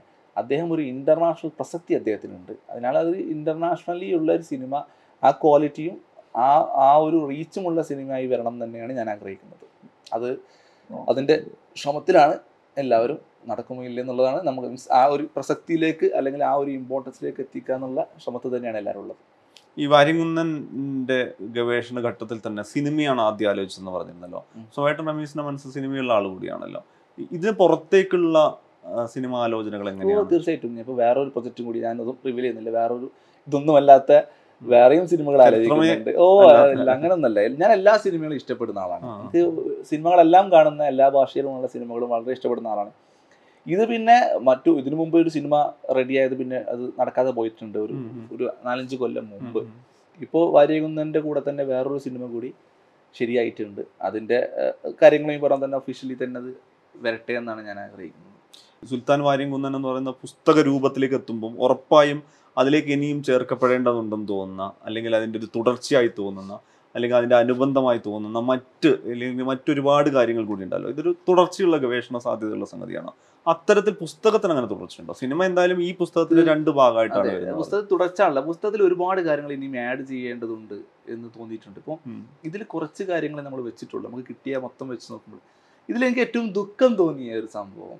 ആ കോയമ്പത്തൂർ ഫാമിലിയെ ഞാൻ കുറെ കൂടി മുന്നേ കാണാൻ കഴിഞ്ഞിരുന്നെങ്കിൽ. അദ്ദേഹത്തിന്റെ അത് കുടുംബത്തെ ഞാൻ ശ്രമിച്ചാണ് പക്ഷെ ഈ ലോക്ക്ഡൌൺ ഒക്കെ ഉള്ളത് കൊണ്ട് പറ്റില്ല അവിടെ നിന്ന് കിട്ടിയ എനിക്ക് ഏറ്റവും എന്റെ എന്റെ ഒരു ഒരു എന്താ പറയുക ഒരു ഒരു സാഫല്യം എന്നൊക്കെ പറഞ്ഞ ഒരു മൊമെന്റ് എന്ന് പറഞ്ഞാൽ ഈ ഫോട്ടോ കണ്ട ശേഷം ആചരാത്ത പറഞ്ഞ ഒരു കമന്റാണ് ആണ്.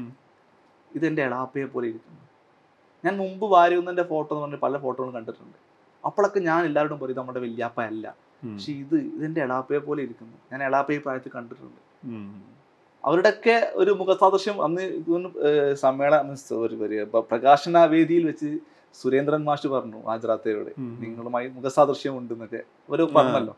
പല ആളുകളും. പക്ഷെ അതിൽ ആ. മൊമെന്റ് ആ മൊമെന്റ് ആ കണ്ട ഉടനെ ഹാജരാത്ത കരഞ്ഞ കരച്ചിൽ അത് ചോര ചോരയെ തിരിച്ചറിഞ്ഞൊരു മൊമെന്റ് ആയിരുന്നു ആ മൊമെന്റ് അല്ലെങ്കിൽ ആ ആ അനുഭവം എനിക്ക് ബുക്കിൽ ആഡ് ചെയ്യാൻ പറ്റില്ല. കാരണം പുസ്തകം പ്രിന്റിന് പോയി കഴിഞ്ഞു.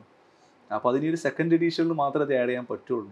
അങ്ങനെ ഒരു കൂട്ടിച്ചേർക്കൽ കൂടി? കൂട്ടിച്ചേർക്കലുകൾ ആഡ് ചെയ്യുന്നത് പിന്നെ കുറെ കൂടി ഒരു കുറച്ചുകൂടി ഇപ്പൊ നമ്മളിതിൽ എല്ലാം കൂടി കൊടു എല്ലാ ഇതിന്റെ പുസ്തക പുസ്തക പുസ്തകത്തിന്റെ ബാക്ക് പേജിലുള്ളത് മൊത്തം നമുക്ക് കിട്ടിയ റഫറൻസ് അതായത് നമുക്ക് കിട്ടിയ നമുക്ക് കിട്ടിയ ഒരുപാട് ഫോട്ടോസ് അങ്ങനെയുള്ള പല കാര്യങ്ങളും. ഇതൊക്കെ നമുക്ക് കിട്ടിയ ഫോട്ടോസ് ആണ്.